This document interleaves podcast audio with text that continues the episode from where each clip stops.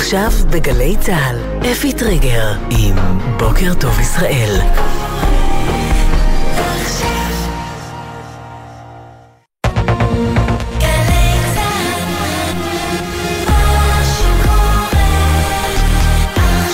גלי צהל, שש בבוקר. בוקר טוב ישראל עם אפי טריגר. שלום לכם. היום ה-שישה עשר למלחמה, צה"ל תקף הלילה מהאוויר חוליית מחבלים שהסתתרה בתוואי תת-קרקעי במסגד בג'נין ותכננה לבצע פיגוע בטווח זמן מיידי. על פי הסהר האדום, במקום הותרו שני הרוגים פלסטינים ומספר פצועים. בפעילות משותפת עם שירות הביטחון הכללי, כלי הטייס הצהלי תקף את המסגד אל-אנסארי בג'נין. מחבלי החוליה המשתייכים לחמאס ולג'יהאד האסלאמי היו אחראים על שורת פיגועים שבוצעו בחודשים האחרונים, והשתמשו במתווה המסגד כחמל לתכנון הפיגועים ובסיס יציאה לביצועם. בין הפיגועים שביצעו, פיגוע לפני שמונה ימים באזור גדר ההפרדה, שבו התפוצץ מטען על כוח צבאי, לא היו אז נפגעים ישראל. כאמור, כלי טייס צהלי תקף תוואי טרור תת-קרקעי מתחת למסגד בג'נין.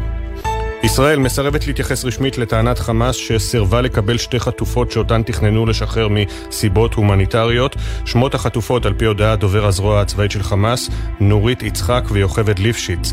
בישראל מגדירים את ההצהרה תעמולה שקרית של חמאס. ממשרד ראש הממשלה נמסר כי לא התייחסו אליה וכי הם ממשיכים לפעול בכל דרך להשבת כל החטופים והנעדרים הביתה. בליל שבת שוחררו שתיים מבנות הערובה, יהודית ונטלי רענן, הם בשנות ה-חמישים לחייה וביתה, כמעט בת שמונה עשרה, השתיים אזרחיות אמריקניות שהגיעו ארצה משיקגו לביקור משפחתי בנחל עוז. אתמול שוחח איתן נשיא ארצות הברית ג'ו ביידן. I'm so glad you're home. Thank you so very, very much. You're going to get them all out, God willing. I hope you're all, I hope you're both not only feeling good, but in good health as well. Yes, sir. אני שמח כל כך שאתן בבית, אמר ביידן לשתיים, הן הודו לו, והנשיא הוסיף, אנחנו נוציא את כולם בעזרת האל, אני מקווה שאתן לא רק מרגישות טוב, אלא גם שאתן בקו הבריאות מבחינה גופנית. יועץ בכיר לשר החוץ של קטר טען בריאיון לכלי תקשורת בגרמניה, כי הם עובדים על הסכם שיכלול שחרור כל האזרחים שמוחזקים ברצועה. עוד הוא הוסיף שאינו יכול להתחייב מתי יגיעו להסכם, אך הוא מאמין שזה יקרה בקרוב מאוד, כך יועץ בכיר לשר החוץ של קטר בריאיון לעיתון די ולט. ההיערכות לכניסה הקרקעית לעזה, הרמטכ"ל רב אלוף הרצי הלוי אמר אמש, האויב מכין לנו דברים רבים, גם אנחנו מכינים לו. ניכנס לרצועת עזה, אנחנו ניכנס למשימה מבצעית, מקצועית, להשמיד את הפעילים של חמאס, את התשתיות של חמאס. עזה היא מורכבת, עזה היא צפופה, האויב מכין בה הרבה מאוד דברים, אבל אנחנו מכינים לו גם. עוד הדגיש הרמטכ"ל בשיחה עם מפקדי חטיבת גולני, על מנת לנצח עליכם לפעול בנחישות ובאומץ, אני גאה ומאמין בכם. בתוך כך, הפנטגון הודיע הלילה שארצות הברית תשלח מערכות הגנה אוויריות נוספות למזרח התיכון. מדובר במערכת ת'אד להגנה מרחבית בגובה רב ועוד סוללות פטריות. במקביל, הסלמה בצפון, לוחם צה"ל נפצע אמש קשה ועוד שני לוחמים נפצעו קל מירי נונטט במרחב ברעם. צה"ל תקף במהלך השבת ארבע חוליות מחבלים שניסו לשגר טילי נונטט מלבנון לאזור המועצה המקומית שלומי ברמת הגולן. ביממה האחרונה אף נורתה פיצצת מרגמה לגזרת ארדוב ושוגרו טילי נונטט לעבר מוצבים צבאיים לאורך הגבול. בתגובה, תקף צה"ל מתחם צבאי ומטרות של חיזבאללה בלבנון. משרד התיירות הורה לפנות עד הבוקר עוד חמישה עשר אלף מתושבי קריית שמונה שלא עזבו את העיר, ולתעדף את פינוים על פני יתר המפונים מרחבי הארץ. בהתאחדות המלונות נותרו כ-שלושת אלפים חדרים בלבד, ועוד לא נבנתה תוכנית לקליטת המפונים לאחר שהמקומות בחדרים אלה ייתפסו. הניו יורק טיימס מחקו את הדיווח שלפיו מסעיות הסיוע ההומניטרי שנכנסו בשבת לרצועת עזה ממעבר רפיח לא נבדקו בידי ישראל וייתכן שהוברח בהן נשק. בעיתון הבהירו שמדובר בטעות עריכה וציטוט שגוי של דובר מזכ"ל האו"ם. צה"ל הכחיש אמש בתוקף את הדיווח. מתאם פעולות הממשלה בשטחים, האלוף רסאן עליאן, אמר כלל הציוד נבדק לפני כניסתו לעזה, בידי ישראל היכולת לוודא שלא הוכנס או הוצא שום דבר אחר מלבד מים, מזון וציוד רפואי. באו"ם אמרו כי מעתה כל המסעיות שייכנסו לרצועה תיבדקנה. המעבר נפתח אתמול בבוקר לראשונה מאז פרוץ המלחמה ונסגר שוב לאחר כמה שעות. במשטרת דטרויט שבמישיגן ארצות הברית ממשיכים לחקור הבוקר את הרצח של סמנתה וול, נשיאת בית כנסת במרכז העיר. לפי שעה לא נשלל החשד שלפיו המניע לרצח היה אנטישמי או לאומני. וול הותרה אתמול ללא רוח חיים מחוץ לביתה כשעל גופה סימני דקירות ואלימות. טרם נעצרו חשודים. סם דובין, חבר מועצת הקהילה היהודית בדטרויט, ספד לוול. She truly believed in repairing the world around her, making the world a better place, and in her forty years um the Detroit is better, the world is better uh because Sam Wall was in it, so she'll she'll be missed. היא באמת האמינה בתיקון העולם שסביבה, בלהפוך את העולם למקום טוב יותר. ב-ארבעים שנותיה דטרויט הפכה למקום טוב יותר, העולם הפך למקום יותר טוב, הודות לסם וול. היא תחסר לכולנו. ה-אף בי איי מסייעים למשטרה המקומית בחקירה, והיום צפויים להתפרסם פרטים נוספים ממנה.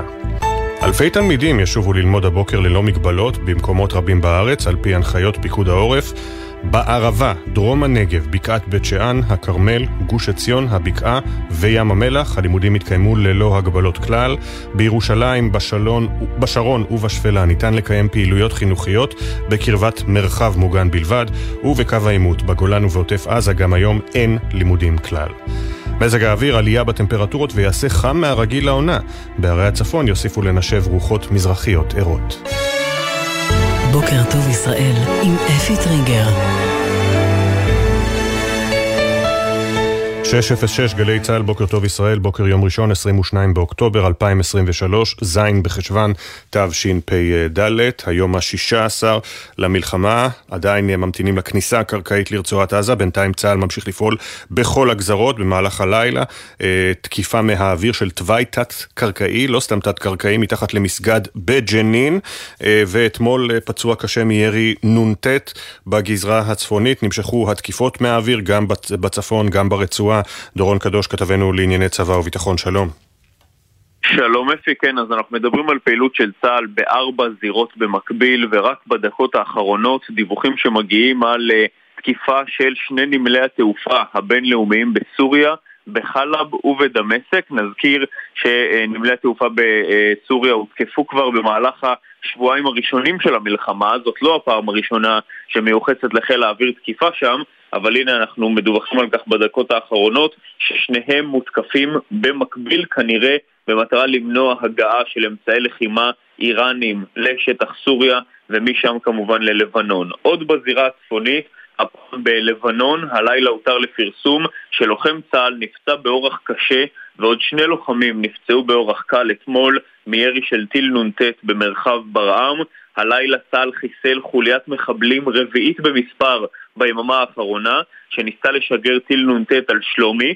חיזבאללה ניסה גם להפיל כטב"ם של צה"ל באמצעות טיל קרקע אוויר, אבל חיל האוויר ירט בהצלחה את אותו טיל ותקף את סוללת הנ"מ שירתה אותו. כמו כן הותקפו גם מטרות נוספות של חיזבאללה.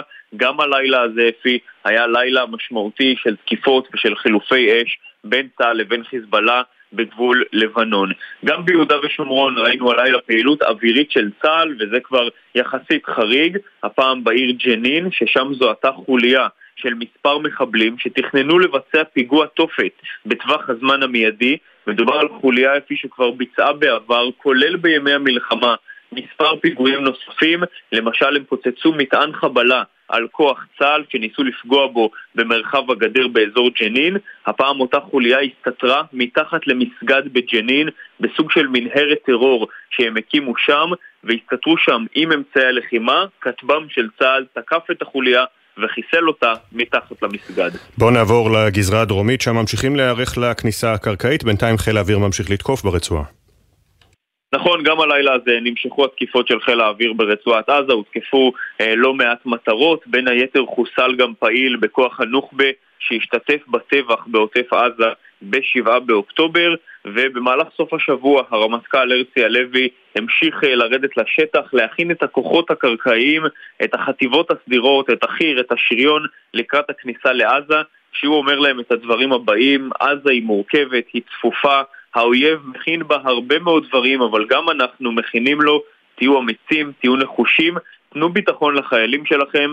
ולמעשה אפי, זה כרגע מה שנמצא במוקד תשומת הלב הצה"לית. ההכנות לקראת הכניסה הקרקעית לעזה, לקראת המשימה המשמעותית שיש ללקוחות של החי"ר והשריון לבצע בתוך שטח הרצועה. תודה, דורון.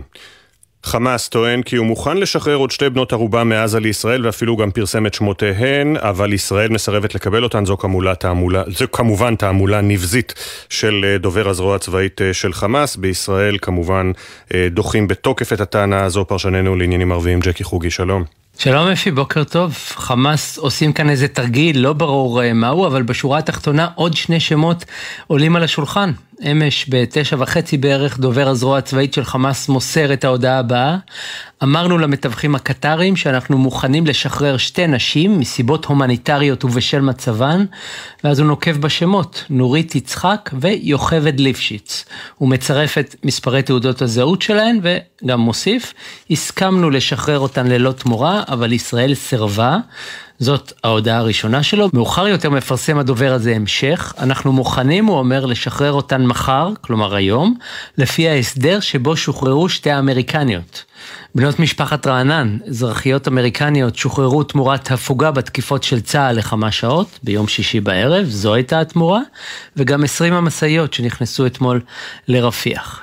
יוכבד ליפשיץ היא בת קיבוץ ניר עוז, בת שמונים וחמש, היא נחטפה ביחד עם בעלה עודד, הוא עדיין נעדר. לגבי נורית יצחק ניסינו לברר פרטים, אבל בינתיים ללא הצלחה. ייתכן שהיום נראה התקדמות בסיפור הזה. לשכת ראש הממשלה הגיבה: תעמולה שקרית, אנחנו לא נתייחס, נמשיך לפעול בכל דרך להחזיר את הנעדרים הביתה. תודה ג'קי. משפחות החטופים והנעדרים ממשיכות במאבק על חיי יקיריהן. אמש הפגנת תמיכה גדולה סמוך לבניין הקריה בתל אביב. יובל מילר כתבתנו הייתה שם, שלום יובל. שלום אפי, אמש התקיימה הפגנת תמיכה והזדהות עם משפחות החטופים והנעדרים סמוך לקריה בתל אביב. אותן משפחות שפתחו במאבק להחזיר את החטופים והאהובים מאותה שבת ארורה. עשרות בני משפחה וחברים הדליקו נרות זיכרון לזכר כ-אלף וארבע מאות הנרצחים ושרו שירי תקווה להחזירם. עשרות מוקדים ברחבי הארץ, בהם עיריות שונות, הוארו בשעה שמונה בערב לאות הזדהות. ברקע החזרתן של יהודית ונטלי רענן שנחטפו לשבי החמאס, סמוך למוקד המחאה אמש בתל אביב, התכנסו עשרות נציגים של משפחות החטופים וקראו מול כל נציגי התקשורת הישראלית והזרה להשיב את כל החטופים והנעדרים כמה שיותר מהר, בכל מחיר וללא כל תנאים. תודה יובל. שש ושתים עשרה דקות, אנחנו עם כותרות העיתונים בארץ. הכותרת הראשית: חמאס שחרר שתי חטופות עם אזרחות אמריקאית, הרמטכ"ל ללוחמים: ניכנס לרצועה, האויב מתכונן. ציוד הומניטרי הוכנס לעזה ממצרים בעוד ירי הרקטות נמשך. אתמול נפצע קשה לוחם צה"ל מירי נ"ט. צה"ל אומר שעשרות בניינים בצפון הרצועה הותקפו לקראת כניסה קרקעית. עד כה עדכן הצבא את משפחותיהם של מאתיים ועשרה חטופים. התמונה בשער של הארץ, תמונה שצילם צלם איי אף פי, יהודית רענן וביטן נטלי בשיחה עם נשיא ארצות הברית אתמול לאחר שחרורן. עמוס הראל כותב מסר אזורי. יוסי ורטר כותב על התמונה המפורסמת של גל הירש, המדריך לטרמפיסט. אמירה האס כותבת: כשהסיוט יגיע לצ... לקיצו. צבי ברל תוהה על גבולות התיווך בעקבות ועידת קהיר לשלום אתמול. ויונתן ליס כותב שמבחינות רבות שחרורן של החטופות הוא ניסוי כלים לערוץ התעברות לא ישיר בין חמאס לישראל סביב נושאים נקודתיים. ידיעה שלהרבה אנשים לא יהיה קל לשמוע אותה, מופיעה בשער של הארץ ובהרחבה בעמוד שבע מאת הכתב הצבאי יניב קובוביץ': צהל לקח את רוב הנשק מעוטף עזה וחימש התנחלויות. הכוונה היא לא לחודשים האחרונים אלא לשנים האחרונות, על פי הסיפורים שמספרים רבש"צים מהעוטף ליניב קובוביץ' בהארץ. חלה אה, ירידה דרמטית בהתייחסות של צה"ל עליהם. אה, הרבה פעמים הוחרם מהם נשק והועבר להתנחלויות. לאחר שהושלם המכשול התת-קרקעי המפורסם, כיום גם הידוע לשמצה, אפשר לומר, אז צה"ל, אה, על פי חלק מהרבש"צים, אה, קצינים אה, דרשו לקבל את, ה, את כלי הנשק בחזרה, ואמרו: אה, תשכחו מאיום מחבלים, הסיכוי לחדירת מחבלים אפסי, עזה היא כבר לא איום. רפי בביאן, למשל, רבש"ץ בעוטף עזה, אמר: כמה שצעקנו ודפקנו על השולחן, לא עזר. עדויות קשות שלהם בעמוד בהארץ, בעמוד שבע, הידיעה מלאה. רק נלך לתגובת דובר צה"ל, שהיא ארוכה מאוד. ותהליך מתן נשק צבאי לאזרחים הוא תהליך סדור שבו נבחנים קריטריונים שנקבעו על ידי האגף לרישוק כלי ירייה בצה"ל. הזכאים לקבלת נשק צבאי הם אזרחים בעלי תפקידי ביטחון או אזרחים שנמצאים במסלולים ייחודיים צבאיים. כך חלק מתגובת דובר צה"ל. בידיעות אחרונות, התמונה היא התמונה החשוכה של גל הירש עם האפוד חמור סבר אוחז בידיהן, מצד אחד של נטלי בת ה-שבע עשרה כמעט שמונה עשרה, מצד שני של יהודית אימה, שני קציני צהל, אחד רב סרן, אחד אלוף משנה, כמובן פניהם מטושטשות, תמונה שצילם רויטרס. מאתיים ועשרה חטופים עדיין בעזה, הכותרת הראשית של ידיעות אחרונות. יוסי יהושע כותב ממתינים לפקודה. בקריית שמונה החל ביום שישי פינוי התושבים, שדרות כבר הפכה לעיר רפאים והמפונים במלונות חוששים להישאר בלי קורת גג. יואב קרן ומאיר תורג'מן. מאמרי פרשנות: עיניו שיף על גל הירש, המינוי מסריח מהראש, אבי סחרוף על השחרור, קטר בשירות הטרור, שמעון שיפר מתיר אסורים, יובל אלבשן איפה מדינת הרווחה, ידידיה שטרן פאר ואפר, ענת לב אדלר הלב הפועם, אילי בוטלר, בוטנר קיבוץ בלב. אלה הכותרות של מאמרי הפרשנות. במעריב, חמאס לוחץ על חיזבאללה, הצטרפו למערכה. לפי הערכות במערכת הביטחון בחמאס מצפים מנסראללה להסיט את הלחימה מרצועת עזה גם לצפון. מאמרי פרשנות: טל אברהם כותב לא להיגרר צפונה, ליאור אקרמן גם כן בביקורת על מינוי גל הירש בלי מקורבים, פרופסור יעקב נגל האקדח האיראני, ויוסי אחימאיר כותב הלוויה באדום. בישראל היום התמונה בשער של לוחמת, סליחה, של אישה נפרדת מבן זוגה הלוחם. בואו נראה אם מצליחים לראות את הדרגות, לא מצליחים לראות את הדרגות שלו. זו תמונה יפה מאוד שצילם יונתן זינדל, פלש תשעים. אישה נפרדת מחברה הלוחם, הוא עם כסדה ואפות ואפות קרמי כנראה, וכתוב גם פה על הזרוע שמו באנגלית פינטו. פינטו, אולי זה לא השם, אני לא יודע. ההיערכות, ההיערכות הושלמה, זו הכותרת הראשית של ישראל היום. הרמטכ"ל אומר מכינים לחמאס הפתעות. לראשונה ישראל אפשרה להכניס לרצועה סיוע הומניטרי. יש גם את תמונת השיחה בין ביידן ליהודית ונטלי רענן. מגינים על הבית מהבית, סיפוריהם של חיילות וחיילים שגרים ביישובי העוטף. חוזרים ללימודים חלקיים, ובמאמרי הפרשנות, המוציאה לאור דוקטור מרים אדלסון כותבת, חבלי ההיסטוריה אינם כובלים אותנו, אנחנו עם הנצח. המאמצים ושיטות שלא ברא השטן כדי לנסות להשמידנו לא יצליחו לחלוטנו. יואב לימור כותב להילחם בחמאס גם מחוץ לרצועה. חיים ילין שיהיה איתנו בפינת הפרשנים קורא למחוק את מושגי העולם הישן, וירון בלום כותב מעט תקווה אך עם הסתייגות. בג'רוזלם פוסט, I wouldn't want to swap places with our enemy. כך אומר מפקד חיל האוויר האלוף תומר בר, לא הייתי רוצה להחליף מקומות עם חמאס. תדרוך למפקדי טייסות שגם פורסם אמש בשעת ערב. גם התמונה של גל הירש עם המשוחררות אתמול, תמונה שמעוררת עליו ביקורת אדירה. אני תוהה אם הבוקר הוא קצת חושב שוב האם היה צריך שם, לפי, נקרא לזה לפי הקונצנזוס, להידחף לתמונה. יש קונצנזוס שהוא נדחף לשחרור הזה לפחות, כך נאמר.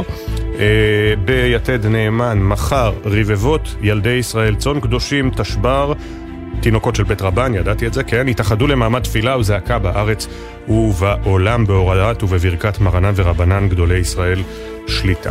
אנחנו נחזור בהמשך עם העדכונים מהעולם וגם כותרות כלכליות הקשורות ללחימה. בינתיים המשך הדיווחים שלנו.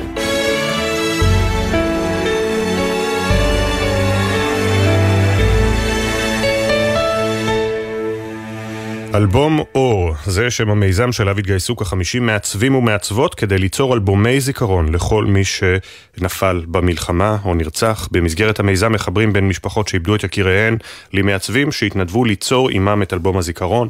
גל בורשטיין עם יוזמות המיזם ומצטרפת אלינו כעת. שלום גל. בוקר אור. בוקר אור. סטודנטית בבצלאל, נכון? נכון מאוד, סטודנטית לתקשורת חזותית. Mm-hmm. איך נולד הרעיון? אז בעצם בתחילת המלחמה חשבתי מה אני יכולה לתת מעצמי בתור סטודנטית לעיצוב, והחלטתי שאני רוצה ליצור אלבומי זיכרון, שזה משהו שהוא אישי והוא נשאר איתך לאורך הרבה זמן. פניתי ליובל מחברת פיקאבוק, ומבלי לחשוב פעמיים הוא נרתם לפרויקט.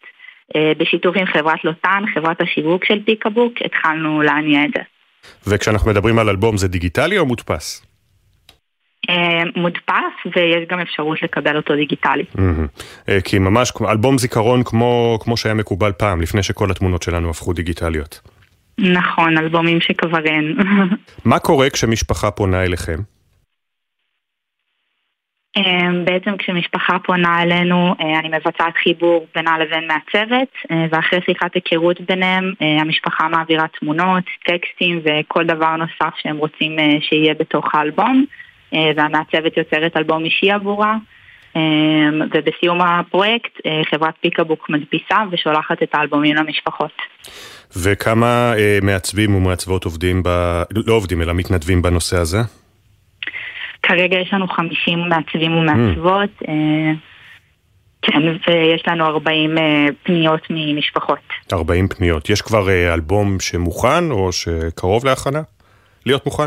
כולם ממש קרובים ללהיות מוכנים, כרגע כולם בשלבי עיצוב. ספרי לנו על חוויה שלך עם, עם המשפחה שפנתה אלייך, איך זה עובד?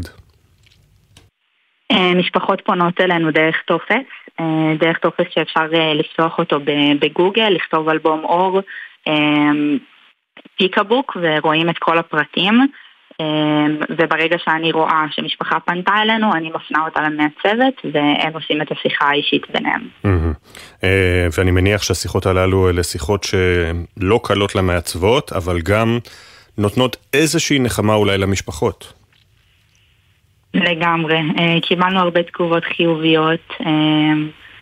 המשפחות רושמות דברים מאוד מרגשים, שאני ככה עוברת עליהם מהצד, ו... ומנסה להקל עוד את הסיטואציה ביחד איתם. זהו, אני, אני מקווה שאנחנו מצליחים להכניס להם מעט אור בימים החשוכים האלו. ימים חשוכים מאוד. וכאמור, השקתם את הפרויקט ביום רביעי, פנו אליכם כמה? ארבעים משפחות? נכון מאוד. אני מניח שהזרם הקצב הפניות יעלה ויגבר בימים הקרובים. אתם מקבלים גם עדיין מתנדבים, מעצבים? כן, אני מקווה מאוד שזה יגיע לכמה שיותר משפחות ושיצטרפו אלינו עוד מעצבים ומעצבות, כדי שנוכל לתת מענה מהיר לכל משפחה. זהו, מי שרוצה להיות חלק מזה מוזמן להצטרף לצוות מעצבים זיכרון. אז מה מחפשים בגוגל? כמו שאמרתי, אלבום אור, פיקבוק, ויש שם את כל הפרטים. גל בורשטיין, מיוזמות מיזם אלבום אור, כל הכבוד על היוזמה ותודה רבה שדיברת איתנו. תודה רבה לך, שנדע ימים טובים יותר להתראות. אמן, תודה רבה. שש עשרים ושתיים, נעדכן אתכם שיש דיווחים בסוריה על תקיפה של חיל האוויר בדמשק ובחלב, תקיפה שלישית המיוחסת לישראל בעומק סוריה מתחילת המלחמה, ובסך הכל, מציין דורון קדוש שלנו, זו זירה רביעית שחיל האוויר פועל בה בשעות האחרונות. צפון, עזה, ג'נין, שם פעלו נגד תוואי תת-קרקעי מתחת למסגד אל-אנסרי או אל-אנסרי בג'נין, ועכשיו דיווחים על תקיפה בסוריה לפני זמן קצר בנמלי התעופה של דמשק וחלב. אנחנו כמובן נמשיך לעקוב אחרי זה. לפני שנגיע לכותרות הכלכליות, אז נספר לכם, הבאנו את זה בקצרה במהדורת החדשות, ששר ההגנה של ארצות הברית לויד אוסטין הודיע על הגדרת, על הגברת מצבת הכוחות במזרח התיכון והסיוע. הוא חוזר על כך שהוא הורה לנושאת המטוסים אייזנהאואר, יחד עם קבוצת התקיפה שלה, להגיע לאזור פיקוד מרכז של ארצות הברית, שזה בעצם המזרח התיכון. בנוסף לנושאת המטוסים פורד וקבוצת התקיפה שלה, שכבר נמצאות במזרח הים התיכון, וחוץ מזה יפרסו סוללות ת'אד. ת'אד זה טילים בראשי תיבות Terminal High Altitude Area Defense, הגנה בטווח גבוה במיוחד מפני טילים, סוללות ת'אד, וכמובן טילי הפטריות הזכורים מימי מלחמת המפרץ הראשונה, וזה כבר דור מי יודע כמה של הפטריות. וגם, שימו לב, משפט חשוב מאוד, הצבתי בכוננות כוחות, כוחות שיהיו מוכנים להתפרס במסגרת תוכנית הגנה, תוכנית מניעה, contingency planning, תוכנית חירום, כדי, הוריתי להם להגביר כוננות ואת המוכנות כדי שיוכלו להתערב במהירות אם יהיה צורך בכך. זו הודעה של שר החוץ, שר ההגנה של ארצות הברית, לויד אוסטין, לפני ממש שעה קלה. עיתונות כלכלית. בכלכליסט, הזירה הכלכלית הופקרה בידי סמוטריץ' וגפני, מכריז אדריאן פילוט. הדולר מזנק, דירוג החוב נכנס למעקב וביטוח האשראי בסי. שער הדולר זינק בסוף השבוע לסי של יותר מעשור. מחיר הביטוח לאג"ח הממשלתית נסק ב-מאה שלושים ושישה אחוז בתוך שבועיים, וחברת דירוג האשראי אס אנד פי צפויה להצטרף למודי'ס ופיץ' ולהכניס גם היא את ישראל למעקב. ראש הממשלה נפקד מהזירה הכלכלית, ובהיעדר גורם מתכלל, גורלה יוכרע בידי שר האוצר סמוטריץ' ויושב ראש ועדת הכספים גפני, שיתקשו לשים בצד את האג'נדות הפוליטיות לטובת שמירה על הכלכלה. נרי שוטן אומר, יש פקידי ממשלה שרוצים להביא גרעינים תורניים ולשים אותם בקיבוצים.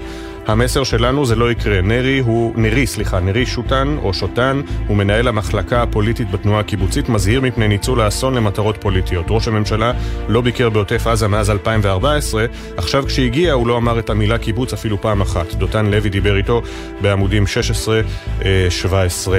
אלה חלק מהכותרות בכלכליסט. בדמרקר, תוכנית הסיוע של האוצר משאירה את העצמאים ללא מענה, מכריזה סיוון קלינגבייל. אתם זוכרים כמובן את השיחה שערכתי כאן שלשום עם רועי כהן, יושב ראש להב, ללשכה למען עצמאים. הוא דיבר בדיוק על הנושאים הללו. עוד בדמרקר, מחדל אוקטובר עשרים ושלוש, עדי כהן עם הכתבה "המדינה חסכה על מיגון בתי חולים בדרום", וכעת הצוותים הרפואיים ניצבים בפני דילמות בלתי אפשריות, לבחור בין חיי מטופלים לחיי עובדים. כמחצית מחדרי הניתוח בבית החולים סורוקה פועלים ללא כל פתרון מיגון, ובבית החולים ברזילי שכבר ספג שתי פגיעות ישירות, אין מיגון לארבע קומות אשפוז. לפי כמה בתי חולים בארץ, גם מערכי המיגון הקיימים ממומנים בעיקר מתרומות. אוי אוי אוי, תרומות. נשיא מכללת ספיר אומר לליאור דאטל, יהיה קשה להחזיר את הסטודנטים, אבל יש לנו משימה להמשיך לקיים את הלימודים. בממון של ידיעות אחרונות, לראשונה מאז אפריל אלפיים ועשרים, הריבית במשק עשויה לרדת. חברי בנק הוועדה המוניטרית של בנק ישראל יכריעו היום, אם יודיעו כבר מחר על הורדת ריבית לראשונה מאז אפריל אלפיים ועשרים, אז היא הופחתה בעיצומו של משבר הקורונה. יש חבילת סיוע של רשות החדשנות למאה סטארט-אפים, שורה של הקלות לחברות הייטק ישראליות בעקבות המשבר. העסק שלכם נפגע, זה המענק שתקבלו. גד ליאור משוחח עם נשיא לשכת יועצי המס גד ירון גינדי, ומחשב לבעלי עסקים את הפיצויים שמגיעים להם. עכשיו יש לנו עוד דקה וקצת כדי לספר לכם כמה דברים מהעולם. שלשום הכרתי לכם את הפרופסור שי דוידאי מאוניברסיטת קולומביה. עכשיו אני רוצה להכיר לכם פרופסור יהודי אמריקני שמלמד באוניברסיטת ברקלי, לא פחות ולא יותר. קוראים לו סטיבן דוידוף, והוא התראיין הלילה לפוקס ניוז. האנגלית שלו מצוינת, אני לא יודע אם הוא יודע גם עברית, אבל קוראים לו סטיבן דוידוף והוא התראיין לפוקס ניוז. הוא מרצה למשפטים בברקלי שבקליפורניה, גם אוניברסיטה יוקרתית במיוחד, והוא קורא למעסיקים עתידיים, אל תעסיקו סטודנטים שלי שתומכים בחמאס. גם הוא מזועזע מאוד מהקולניות של סטודנטים שתומכים בחמאס, חלקם תלמידים שלו עצמו, והוא אה, פשוט אה, קורא למעסיקים עתידיים, אל תעסיקו אותם. אל תעסיקו אותם אה, כדי שימדו אה, לקח שהם תומכים ברוצחים אה, נפשעים. אלה ימים קשים, אנחנו לא מצליחים אפילו להזכיר סיפורים כל כך... אה, מיתולוגיים, כמו למשל הידיעה אתמול שסר בובי צ'רלטון מאגדת מנצ'סטר יונייטד נפטר, מת בגיל שמונים ושש, ונבחרת אנגליה כמובן, והוא ניצל מהאסון האווירי של שנות ה-חמישים, אחרי זה הפך לכוכב מנצ'סטר יונייטד, והוביל אותה לתארים רבים, וכמובן גם הנבחרת אנגליה, היה קפטן נבחרת אנגליה, אגדה בחייו, אבל זה נדחק הצידה כמובן בשל הימים האלה. עוד מעט אנחנו, אחרי הפסקה קצרה, נדבר עם דיוויד בר, חבר קיבוץ אלומים, שעושה כעת את דרכו ללונדון, יחד עם עוד כמה משפחות של חטופים ונעדרים. בוקר טוב ישראל, מיד חוזרים.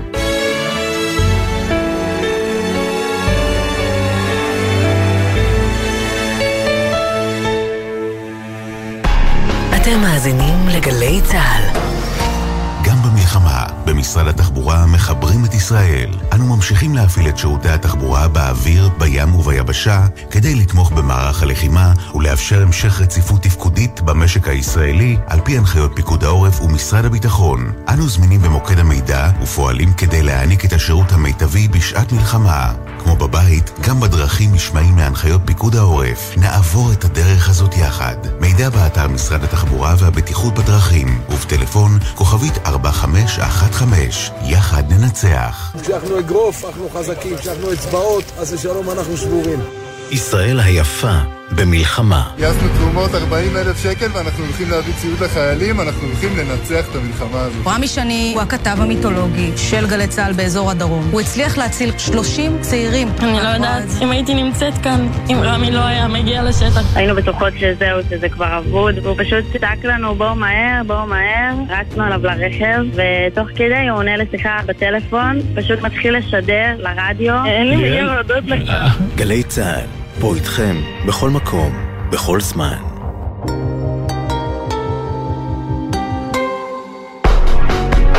עכשיו בגלי צהל, אפי טריגר עם בוקר טוב ישראל. שש ושלושים הכותרות.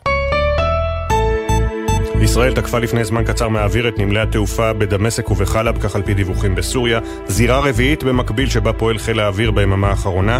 התקיפה השלישית המיוחסת לישראל בעומק סוריה מתחילת המלחמה. גם בשתי התקיפות הקודמות הותקפו, אה, שדות, הופצצו שדות התעופה בדמשק ובחלב, המשמשים את איראן להעברת ציוד מתקדם ואמצעי לחימה לשטח סוריה ולבנון. מוקדם יותר הלילה צה"ל תקף מהאוויר חוליית מחבלים שהסתתרה מתחת למסגד בג'נין ותכננה לבצע פיגוע בטווח זמן מיידי. על פי הסהר האדום, במקום הותרו שני הרוגים פלסטינים וכמה פצועים. בפעילות משותפת עם שירות הביטחון הכללי, כלי הטייס הצהלי תקף את המסגד אל-הנסרי בג'נין. מחבלי החוליה המשתייכים לחמאס ולג'יהאד האסלאמי היו אחראים על שורת פיגועים שבוצעו בחודשים האחרונים והשתמשו במתווה התת-קרקעי בתוך המסגד כחמל לתכנון הפיגועים ובסיס יציאה לביצועם. בין היתר, לפני שמונה ימים באזור גדר ההפרדה התפוצץ מטען לעבר כוח צבאי, לא היו נפגעים ישראלים. ישראל מסרבת להתייחס רשמית לטענת חמאס כי סירבה לקבל שתי חטופות שאותן תכננו לשחרר מסיבות הומניטריות. אבו עוביידה, דובר הזרוע הצבאית של חמאס, פרסם גם את השמות של החטופות נורית יצחק ויוכבד ליפשיץ. בישראל מגדירים את ההצהרה תעמולה שקרית ונבזית של חמאס, וממשרד ראש הממשלה נמסר לא מתייחסים לתעמולה של חמאס, ממשיכים לפעול בכל דרך להשבת כל החטופים והנעדרים הביתה. בליל שבת שוחררו שתיים מבנות הערובה, יהודית ונטלי רענן, הם בשנות ה-חמישים לחייה, וביתה בת שמונה עשרה, אזרחיות אמריקניות שהגיעו ארצה משיקגו לביקור משפחתי בנחל עוז. אתמול שוחח איתן נשיא ארצות הברית ג'ו ביידן. I'm so glad you're home. Thank you so very, very much. You're going to get them all out, God willing. I hope you're all, I hope you're both not only feeling good, but in good health as well. Yes, sir. אני שמח כל כך שאתן בבית, אמר ביידן לשתיים, נודו לו, והנשיא הוסיף, אנחנו נוציא את כולם בעזרת אלוהים, אני מקווה שאתן לא רק מרגישות טוב, אלא גם שאתן בקו הבריאות מבחינה גופנית.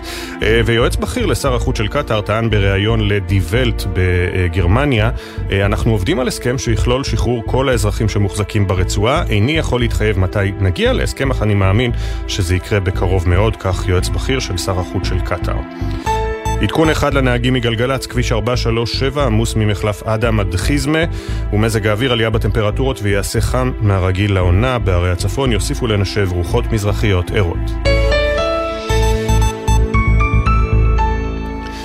שש שלושים ושלוש. משלחת מטעם מטה הנעדרים והחטופים יוצאת הבוקר ללונדון כדי להציג למנהיגים בבריטניה את תמונת המצב בארץ ולחזק את הקשרים בין ישראל לקהילה היהודית שם, שסובלת מגילויי אנטישמיות, בוודאי בתקופה האחרונה. חברי המשלחת כולם משפחות שהפכו שכולות מאז השבעה באוקטובר, יחד עם בני משפחות של חטופים שמוחזקים בידי חמאס. בין המשפחות השכולות, דיוויד בר, תושב אלומים, שאיבד את גיסתו ביום הראשון למלחמה. שלום דיוויד. שלום, שבוע טוב. אתה נוסע ללונדון יחד עם בני משפחות החטופים, ספר לנו. זה נכון, נוסע מחר, היום בלילה בעצם, לשלושה ימים. אני מגיש את זה חלק מהמלחמה, ההסברה, מה שקורה באירופה, למרות שיש מנהיגים וראשי ממשלות שמגיעים לכאן ומזדהים איתנו, אבל הקהילות באירופה עוברים תקופה מאוד קשה בעקבות מה שהיה. אני יודע מראש שמאוד קשה לשכנע את האוכלוסיות באירופה, בעיקר בלונדון. התמיכה שם לפלסטינים היא תמיכה חזקה. אם אני יכול להציג לפחות מה שקרה, אין אדם נורמלי שיכול להזדהות עם המעשים שחמאס עשו. יחד עם זו, שנחזק אחד את השני, הקהילות, הקהילה היהודית שמה היא חזקה, גדלתי שמה, הם יכולים לחזק אותנו ואנחנו יכולים לחזק אותם. כולנו באותו מלחמה.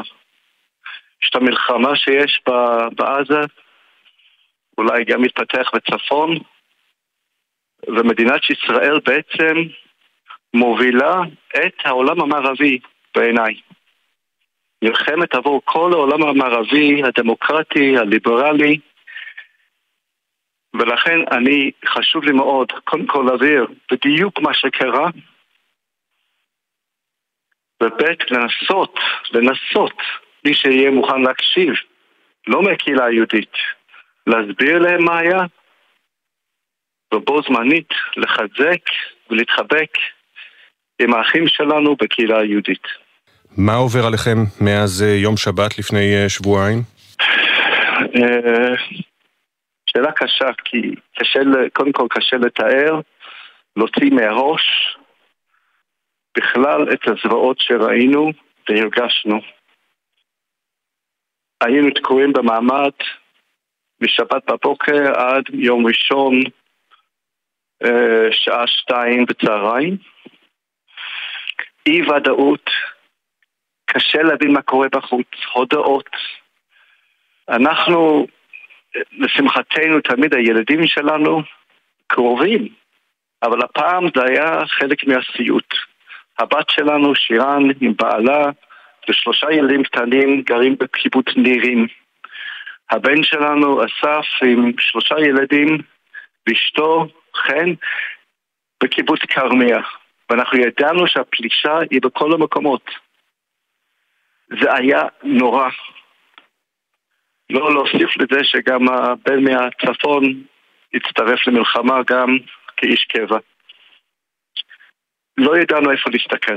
האחרונים שהסתכלנו זה על עצמנו. הדאגות לנירים, הדאגות לקרמיה, הדאגות בעלומים. לא יכול, לא יכול לתאר. זה היה נורא. התמונות ש... החומים בעברית נשרטו לי על ה... בנפש. יש לה זרועות ביציאה מאדומים, שהצלחנו לצאת, ואנחנו לא יכולים להתרחק רחוק, אם צריכים להיות בניצן, כי נעמי שנרצחה, לא ידענו איפה היא בהתחלה, אז לא רוצים ללכת רחוק.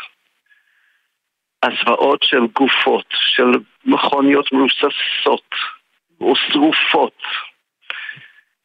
אני לא יכול להוציא את זה מהראש. אני אומר לך שמעד באותו יום, אני שכחתי מה זה שינה, לא מסוגל לישון.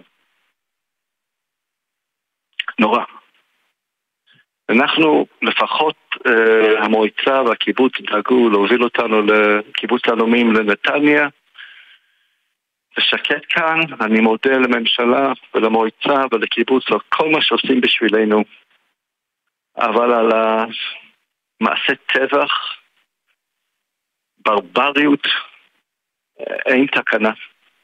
אין, אין, פשוט אין תקנה. מה שלום הילדים? אה, הילדים הקטנים, הנכדים שלנו, שזה שישה נכדים באזור, עוברים תקופה מאוד קשה. אנחנו רואים את זה בהתנהגות שלהם, בהתנהלות שלהם. קודם כל, גם אין להם בדיוק מסגרת. הקיבוצים מנסים להקים מסגרת חדשה, של כמה שעות של גן או אולי קצת לימוד משהו. יש לנו נכדים תאומים בני שמונה תשע שבאמת שואלים המון שאלות. מה אפשר לענות להם? מה אפשר לענות להם?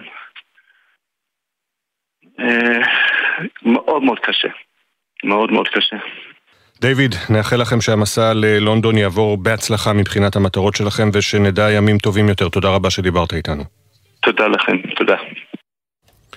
שש שלושים ותשע, אנחנו ממשיכים הבוקר במיזם שלנו מאחורי השמות. מדי בוקר מספרים כאן משהו קצר על כל נרצח ונופל, אנקדוטות שאת חלקן בני משפחה וחברים שלחו לנו, ואנחנו נעשה זאת על כל אחד ואחת מאחורי השמות.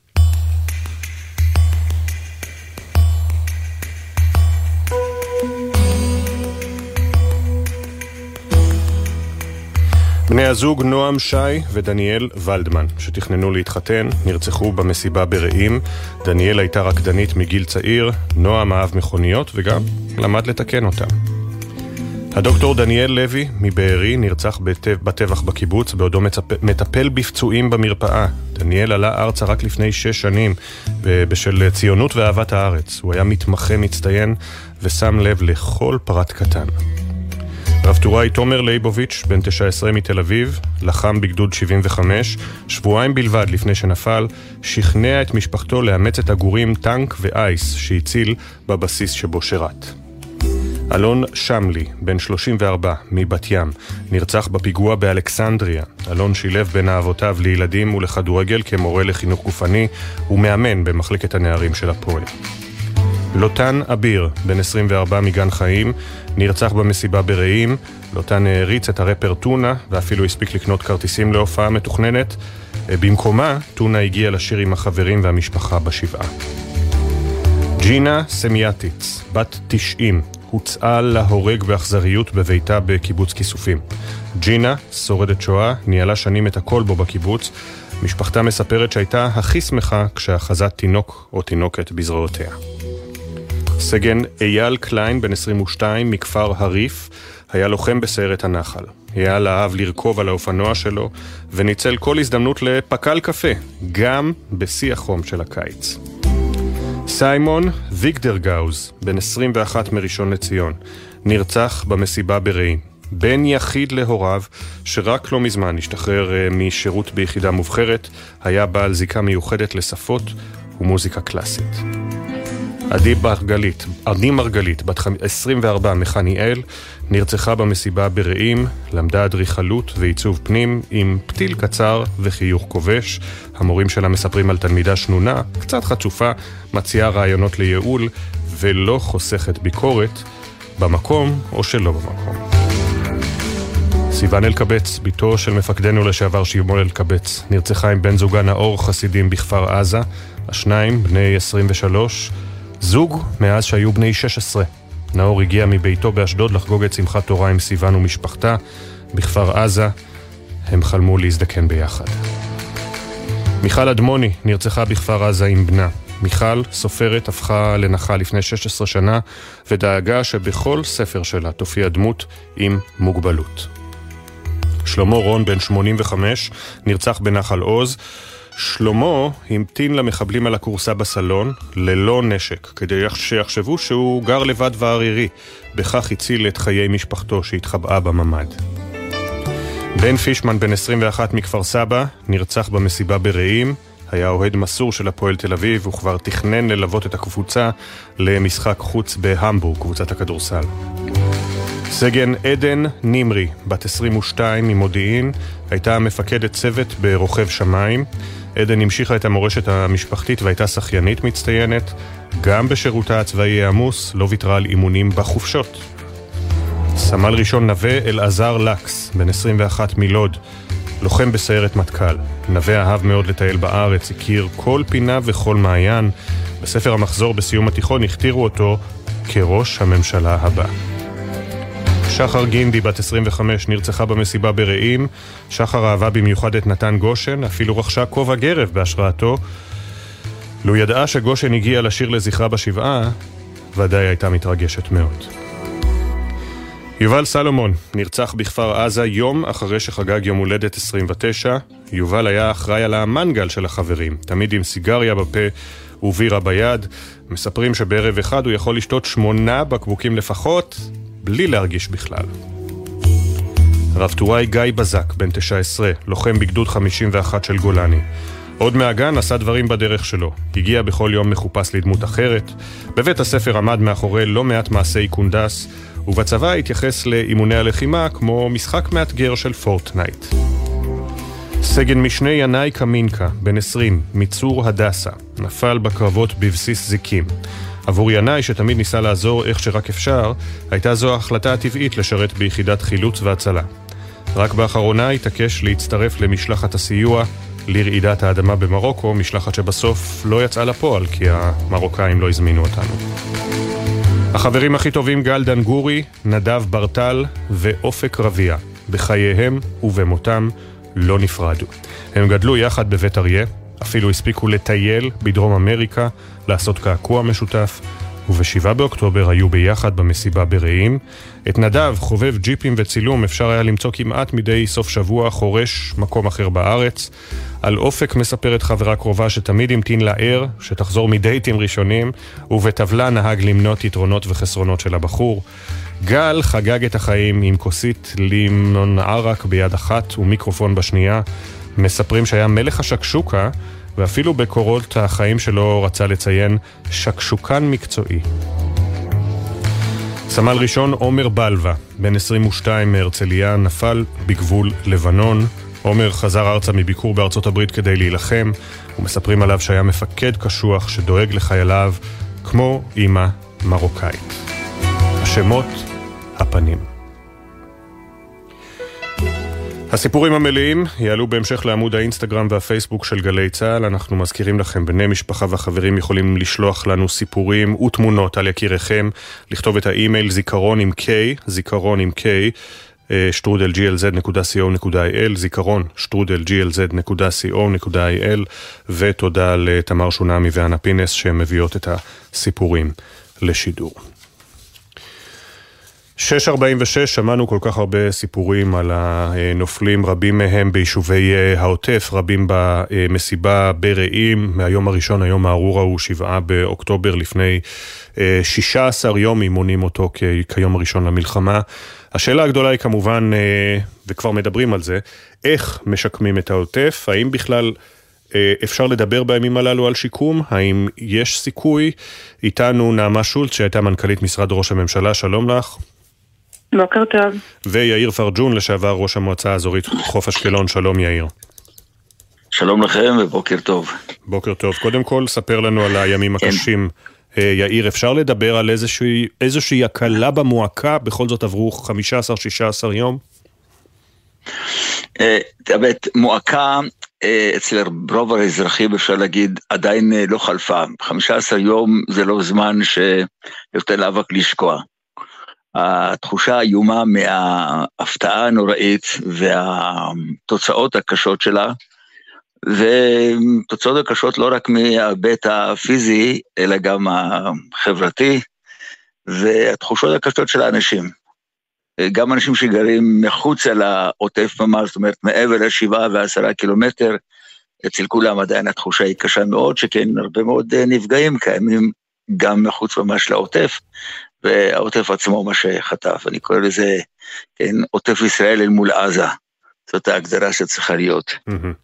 אתה חושב שאפשר כבר לדבר על שיקום עוטף ישראל? אני חושב שהמערכות, האדמיניסטרציה הממשלתית חייבת כבר, כבר עכשיו לחשוב על העניין, כשם שאני לוקח, להבדיל מהאירועים, כשפונה גוש קטיף, ואנחנו כמועצה קלטנו בזמנו מעל חמישים אחוז במפונים, אז עוד לפני הפינוי, מישהו תכנן איך עושים את כל השיקום שלהם. ואז קמה מנהלת מאוד מיוחדת, שהיא עסקה בשיקום של כל ההיבט הזה של שיקום המפונים, אומר, גם ההיבט הפיזי וגם ההיבט החברתי והכלכלי, ועוד שורה ארוכה של, של היבטים. כמובן שחייבים לחשוב על זה, ואני ממשיך באותה נשימה, ואני אומר, לצערי, לצערי, לצערי, אני לא שמעתי שמישהו בממשלה מתכנן, ויש איזשהו, איזושהי פונקציה אופרטיבית שמתחילה ממש לפעול בעניין, וגם אם כן, אני אגיד עוד משפט מאוד קשה, אני לא רואה בממשלה הזאת מסגרת שיכולה לנהל כזה פרויקט. אני רואה את כל שורת השרים שצריכים להיות מעורבים בכזה שיקום, כי כל המשרדי הממשלה, מאלף ועד תיו, צריכים להיות מעורבים, אבל יש כל כך הרבה מאוד משרדים, התכלול בין כולם לא יאפשר בכלל עבודה, פשוט לא יאפשר.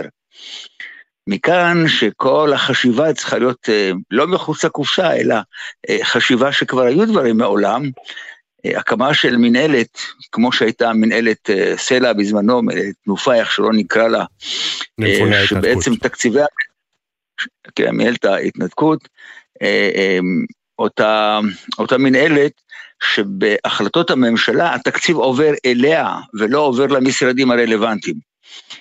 צריך להבין בדיוק את ההבדל, ברגע שהממשלה מחליטה על סכום של כסף, וצריך לתת אותו באמצעות המשרדים, זה לא יעבוד. הכסף יתקע שמה בתוך האגו האינסופי שקיים בין אנשים באופן טבעי. כן, אז רגע, בוא נצרף, בוא נצרף בנקודה הזו באמת את נעמה שולץ, לשעבר מנכ"לית משרד ראש הממשלה, שמכירה את הדברים הללו מקרוב, והזכיר יאיר נעמה את כל סיפור הכמויות האדירות של משרדים בממשלה הזו, משרד המשימות הלאומיות, משרד הנגב והגליל, משרד הרווחה, כמובן משרד השיכון, כולם ביחד צריכים לעבוד.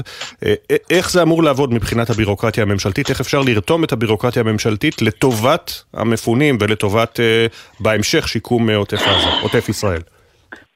אני רק רוצה להגיד אה, שלדעתי כל שאלת היסוד, גם באיך שהמדינה שואלת אותה, היא לא נכונה. השאלה לא צריכה להיות איך משקמים את העוטף, איך מחזירים את האזרחים. השאלה היא איך מחזירים לאזרחים, איך מחזירים לעוטף את תחושת הביטחון באופן מלא, דרך אגב, לתושבי קו העימות גם בדרום וגם בצפון, ואיך מחזירים לתושבים הגיבורים האלה את האמון במדינה. את שתי השאלות האלה, אם נפצח, יהיה לנו יותר, יותר קל להתמודד עם השאלות הבאות.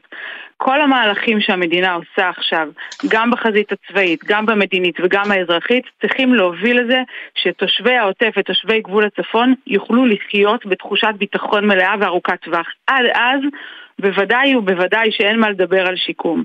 אני מניחה שלא על זה התכנסנו לדבר, אז אני אשמח להגיד איך לתפיסתי זה צריך להיות בתחום חיזוק האמון שלהם במערכת ובתחומים האזרחיים, כי לצערי מבחינתם המדינה נעדרה בשביעי לאוקטובר ברגע הגורלי ביותר בחייהם, ומאז היא נעדרת.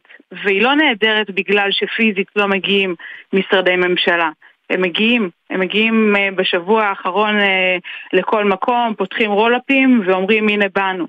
אבל היא נעדרת כי אין, אין להם בן אדם קבוע שיוכלו לקבל ממנו אינפורמציה, שיוכלו לפנות אליו בכל שאלה, גם אם היא קשורה וגם אם היא לא קשורה למשרדי ממשלה, שיוכלו לשאול את כל השאלות ולסדר את כל הדברים, כי כמו שאתה אמרת, יש כל כך הרבה משרדי ממשלה, כל כך הרבה גופים פועלים, ומי שנמצא בקצה, ואני נמצאת בשבועיים האחרונים יום יום בשבעים, פשוט מאבד את הידיים והרגליים. אני רוצה, לה, אני רוצה רק להזכיר פה, נעמה, אני רוצה להזכיר כן. משפט או שני, שני משפטים שקראתי בגיליון סוף השבוע של דמרק, תגידי לי, אני מניח שהם נכונים, אבל תתני לי את הפירוט של, את ההסבר על זה, שחלק מהעניין שכשבאים בטענות למינויים פוליטיים או מינויים של אנשים חסרי ניסיון, ש...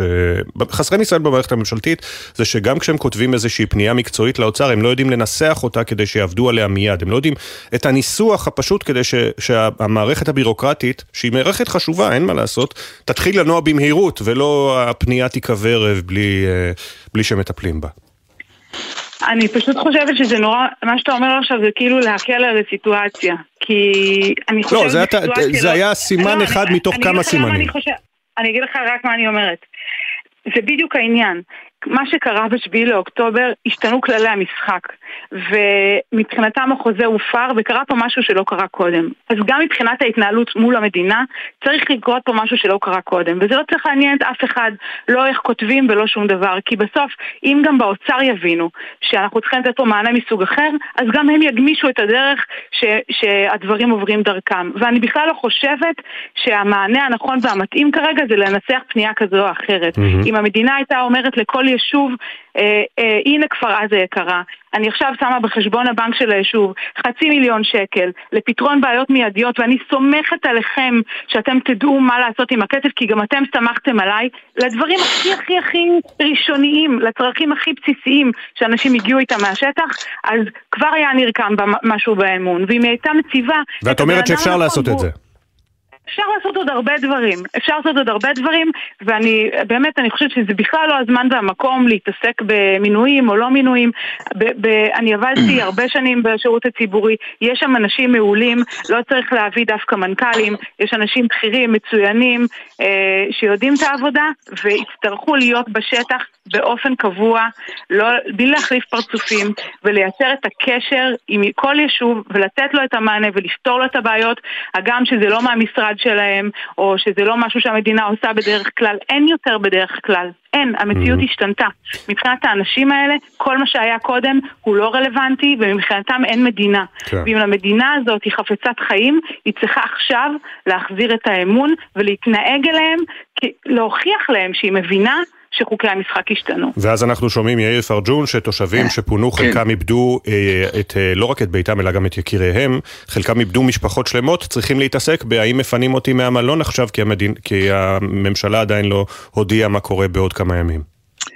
נכון, אתה שוב מעלה את הנקודה של העובה הרגיש שהוא חשוב מאין כמוהו לטיפול, כי כל האנשים, הראש שלהם ומעייניהם נמצאים שם.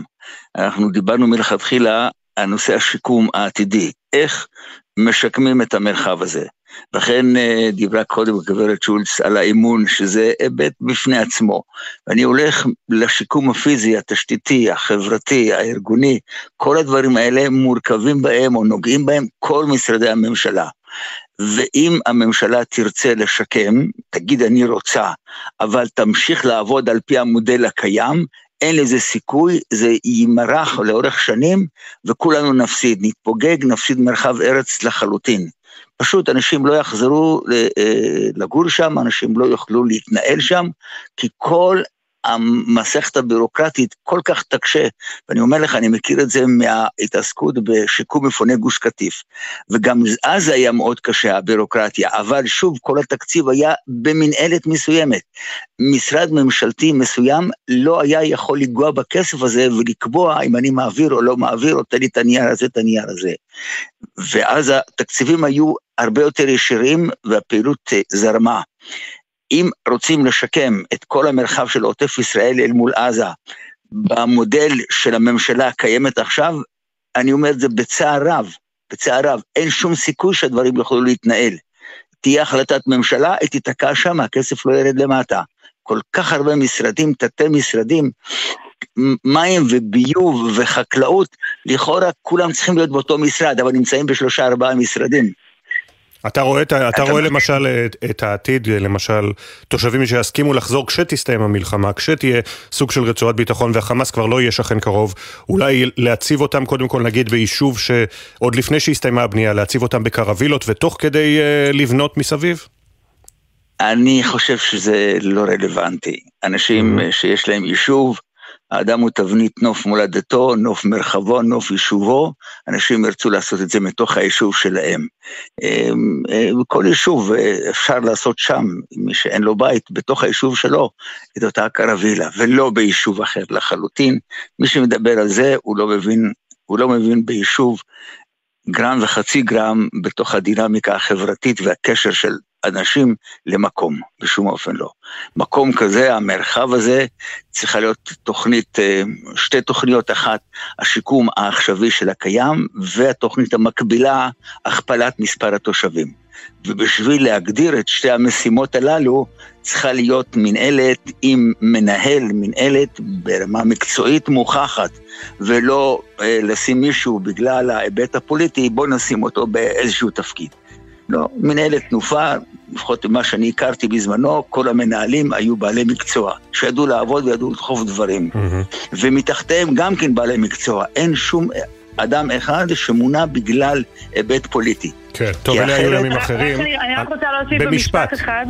במשפט אחד. התושבים האלה לקחו את גורלם בידם, ועכשיו המדינה תצטרך לשאול אותם מה עושים. הם לא יקבלו יותר הנחיות מהמדינה, וכל יישוב יצטרך לקבוע לעצמו מה התוכנית שלו, והמדינה תשאל אותם מה עושים. אני חושב שזו המסקנה החשובה. נעמה שולץ, יאיר פרג'ון, תודה רבה לשניכם. אנחנו מיד עם השעה השנייה של בוקר טוב ישראל, לאחר הדיווחים על תקיפה בסוריה, על חיסול מחבלים בג'נין, ולקראת פעולה קרקעית בעזה.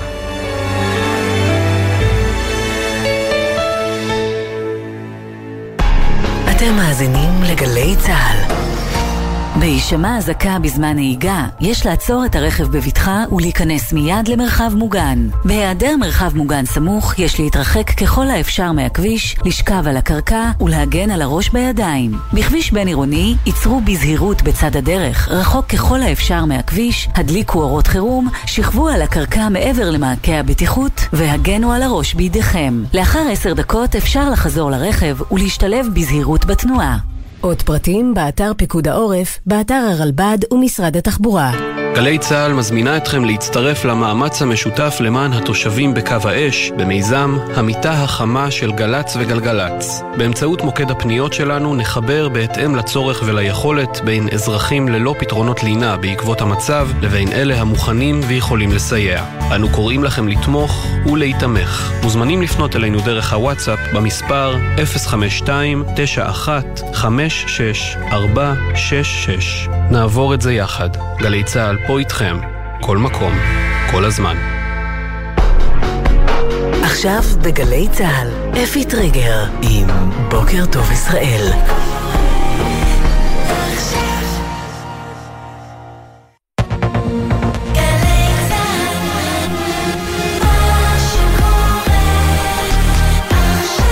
שבע בגלי צהל.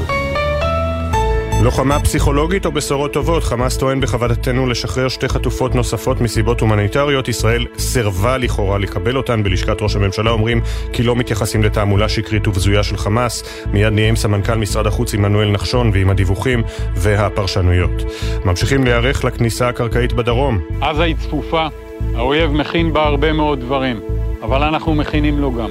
אתמול עוד יום לחימה בצפון, לוחם צהל נפצע קשה מירי נונטט, צהל תקף חוליות שיגור של חיזבאללה, תושבי קו העימות בצפון ממשיכים להתפנות מבתיהם, נהיה עם ראש מועצת מטה אשר ויושב ראש פורום יישובי קו העימות. יש לנו ארץ, למה לא עוד אחת? שירת בסיירת והוא נתן את החיים שלו למדינה, אבל אין לו דרכון זר, אז משחררים קודם את הזרים. אנחנו לא טובים מספיק. משפחות החטופים מוחות ודורשות מהמדינה יחס שווה לאלה עם אזרחות כפולה. כתבינו יובל מילר וגל ג'רסי שמעו את המשפחות הכואבות. בשדה, בלול וברפת. רציתי להיות ציוני, להציל את הפרות של ניר יצחק. הישראלים נוערים דרומה לעזרת החקלאים בעוטף. כתבינו רמי שני שוחח עם המתנדבים ועם החקלאים. בוקר טוב ישראל. בוקר טוב ישראל עם אפי טריגר.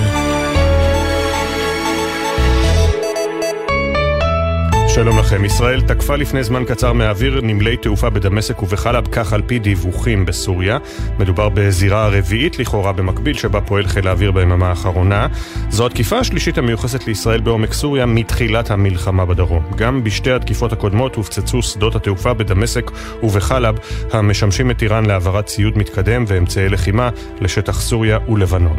מוקדם יותר הלילה צה"ל תקף מהאוויר חוליית מחבלים שהסתתרה מתחת למסגד בג'נין ותכננה לבצע הפיגוע. על פי הסהר האדום במקום הותרו שני הרוגים פלסטינים וכמה פצועים. בפעילות משותפת עם שירות הביטחון הכללי, כלי הטייס הצהלי תקף את המסגד אל-הנסרי בג'נין. מחבלי החוליה, המשתייכים לחמאס ולג'יהאד האסלאמי, אחראים על שורת פיגועים שבוצעו בחודשים האחרונים והשתמשו בתוואי התת-קרקעי בתוך המסגד כחמל לתכנון הפיגועים ובסיס יציאה לביצועם. בין היתר מדובר בפיצוץ מטען לעבר כוח צבאי לפני כשמונה ימים באזור גדר ההפרדה, אז לא היו נפגעים ישראלים. הותר לפרסום, לוחם צה"ל נפצע קשה ועוד שני לוחמים נפצעו קל מירי נונטט במרחב ברעם. צה"ל תקף במהלך השבת ארבע חוליות מחבלים שניסו לשגר טילי נונטט מלבנון לאזור המועצה המקומית שלומי שבגליל המערבי. ביממה האחרונה אף נורתה פיצצת מרגמה לגזרת הר דוב ושוגרו טילי נונטט לעבר מוצבים צבאיים לאורך הגבול. בתגובה תקף צה"ל מתחם צבאי ומטרות של חיזבאללה בלבנון. משרד התיירות הורה לפנות עד הבוקר עוד כ-חמישה עשר אלף מתושבי קריית שמונה ולתעדף את פינויים על פני יתר המפונים מרחבי הארץ. אבל בהתאחדות המלונות נותרו כ-שלושת אלפים חדרים בלבד, ועוד לא גובשה תוכנית לקליטת המפונים לאחר שהתמלאו החדרים. ישראל מסרבת להתייחס רשמית לטענת חמאס כי היא סרבה לכאורה לקבל שתי חטופות שאותן תכננו לשחרר מסיבות הומניטריות. אבו עוביידה, דובר הזרוע הצבאית של חמאס, טען שמדובר בנורית יצחק ויוכבד ליפשיץ. בישראל מגדירים את ההצהרה תעמולה שקרית ונבזית של חמאס, וממשרד ראש הממשלה נמסר כי לא התייחסו אליה והם ממשיכים לפעול בכל דרך להשבת כל החטופים והנעדרים הביתה. יועץ בכיר לשר החוץ של קטר טען בריאיון לעיתון די ולט הגרמני כי הם עובדים על הסכם שיכלול שחרור כל האזרחים שמוחזקים ברצועה. איני יכול להתחייב מתי נגיע להסכם, אך אני מאמין שזה יקרה בקרוב מאוד, כך יועץ בכיר לשר החוץ של קטר. במשטרת דטרויט שבמישיגן ארצות הברית ממשיכים לחקור הבוקר את הרצח של סמנטה וול, נשיאת בית כנסת בדטרויט. לפי שעה לא נשלל החשד שמדובר במניע אנטישמי או לאומני. וול הותרה אמש ללא רוח חיים מחוץ לביתה כשעל גופה סימני דקירות ואלימות. איש עדיין לא נעצר. סם דובין, חבר מועצת הקהילה היהודית בדטרויט, ספד לסמנטה וול. She truly believed in repairing the world around her, making the world a better place, and in her forty years um the Detroit is better, the world is better uh, because Sam Wall was in it. So she'll she'll be missed. היא באמת האמינה בתיקון העולם שסביבה, בלהפוך את העולם למקום טוב יותר. ב-ארבעים שנותיה דטרויט הפכה למקום טוב יותר, כל העולם הפך טוב יותר, הודות לסם וול. היא תחסר לכולנו. ה-אף בי איי מסייע למשטרה המקומית בחקירה בשל החשד לפשע שנאה. פרטים נוספים ייתכנו בהמשך היום. עדכוני תנועה מגלגלץ, כביש שישים וחמש עמוס מצומת מגידו לכיוון מחלף עירון, כביש ארבע שלוש שבע עמוס מאוד ממחלף אדם עד חיזמה. מזג האוויר עלייה בטמפרטורות ויעשה חם מהרגיל לעונה, בערי הצפון יוסיפו לנשב רוחות מזרחיות ערות. בוקר טוב ישראל עם אפי טריגר.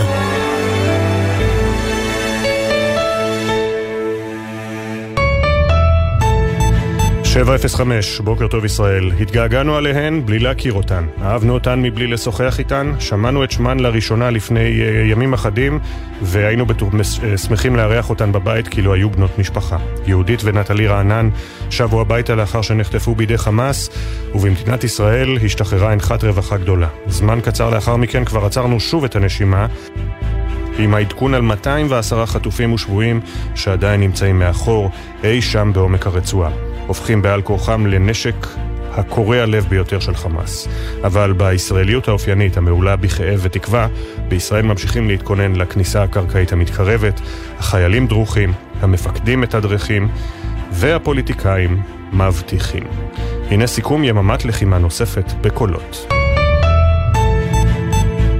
אנחנו ממשיכים להיערך לשלבים הבאים במלחמה. עד כה מסרנו הודעות למשפחותיהם של מאתיים ועשרה חטופים. חיזבאללה החליט להשתתף. אנחנו גובים ממנו מחירים כבדים. החובה שלכם זה לבצע את כל ההכנות, גם בהגנה וגם לכל דבר אחר שידרש. אני מניח שהאתגרים יהיו יותר גדולים.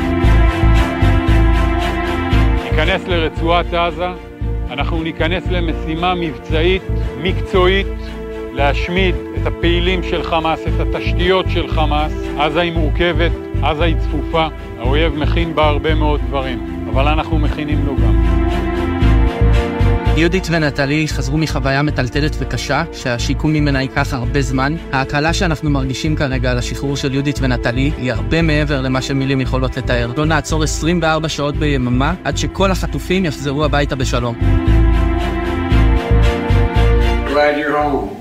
Thank you so very, very much. You're going to get them all out, God willing. I hope you're all, I hope you're both not only feeling good, but in good health as well.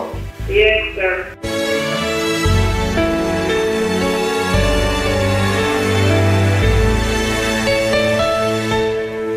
הבוקר יוצא לדרך היום השישה עשר של המלחמה והמתיחות בשיאה בשלל הזירות. חיל האוויר פעל לכאורה בארבע זירות תוך שעות בודדות. לפני זמן קצר דווח על תקיפה ישראלית מהאוויר בנמלי התעופה בדמשק ובחלב.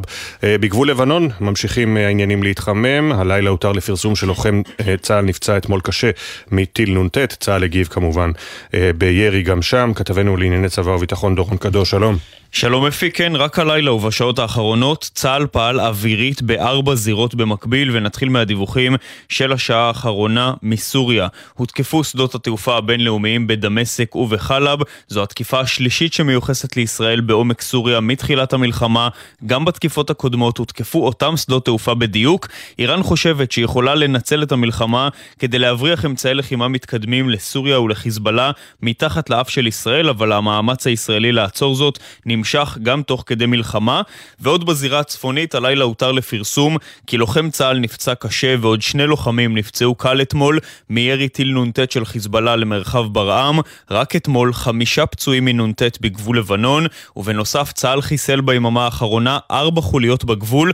הלילה עוד חוליה כזו שניסתה לשגר נונטט על שלומי, ועוד הלילה חיזבאללה ניסה להפיל כטב"ם של צה"ל באמצעות טיל קרקע אוויר. הטיל יורט בהצלחה והותקפה סוללה הנ"מ שירתה אותו יחד עם מטרות נוספות של חיזבאללה. עוד יום קרב משמעותי בגבול לבנון שהולך ומתחמם. בוא נחזור אל הזירה הפלסטינית נקרא לה. בצד ממשיכים להיערך לכניסה קרקעית לעזה במקביל לתקיפות מהאוויר. הלילה בג'נין סיכול יוצא דופן, תוואי תת קרקעי במסגד. נכון, אז הלילה אפי גם ג'נין חוזרת להיות זירה פעילה. חיל האוויר תקף חוליית חמאס בתוך מנהרה תת קרקעית שבה הסתתרו מחבלים שתכננו לבצע פיגוע תופת בטווח הזמן המיידי. מדובר אפי על חוליה שכבר הוציאה לפועל פיגועים, כולל במהלך המלחמה, כשהם ניסו ללא הצלחה להפעיל מטען חבלה על כוח צה"ל בגדר הגבול, והם פעלו מתוך המסגד המפורסם אל-אנסרי בג'נין, שם הם הסתירו את אמצעי הלחימה שלהם. ובעזה, הלילה, מספר אזעקות צבע אדום באזור המועצה האזורית אשכול, ללא נפגעים. התקיפות של חיל האוויר ברצועה נמשכו כל הלילה, בעזה מדווחים על יותר מ-חמישים הרוגים בתקיפות הלילה על יעדים שונים, והתקיפות האלה הולכות ומתגברות ככל שצה"ל מתקרב לקראת הכניסה הקרקעית לעזה, לקראת התמרון הקרקעי, כשבמהלך סוף השבוע הרמטכ"ל הרצי הלוי פגש את מפקדי חטיבת גולני שצפויים להיכנס לעזה, ואמר להם האויב מכין הפתעות רבות, אבל גם אנחנו מכינים לו. תודה דורון. תודה. ועכשיו אל התעמולה הנבזית של חמאס, שטוען כי הוא מוכן לשחרר עוד שתי בנות ערובה מישראל, באותם תנאים שבהם שוחררו בנות משפחת רענן שלשום. דובר הזרוע הצבאית אבו עוביידה גם פרסם את השמות. ג'קי חוגי פרשננו לעניינים ערביים עם הפרטים. שלום ג'קי.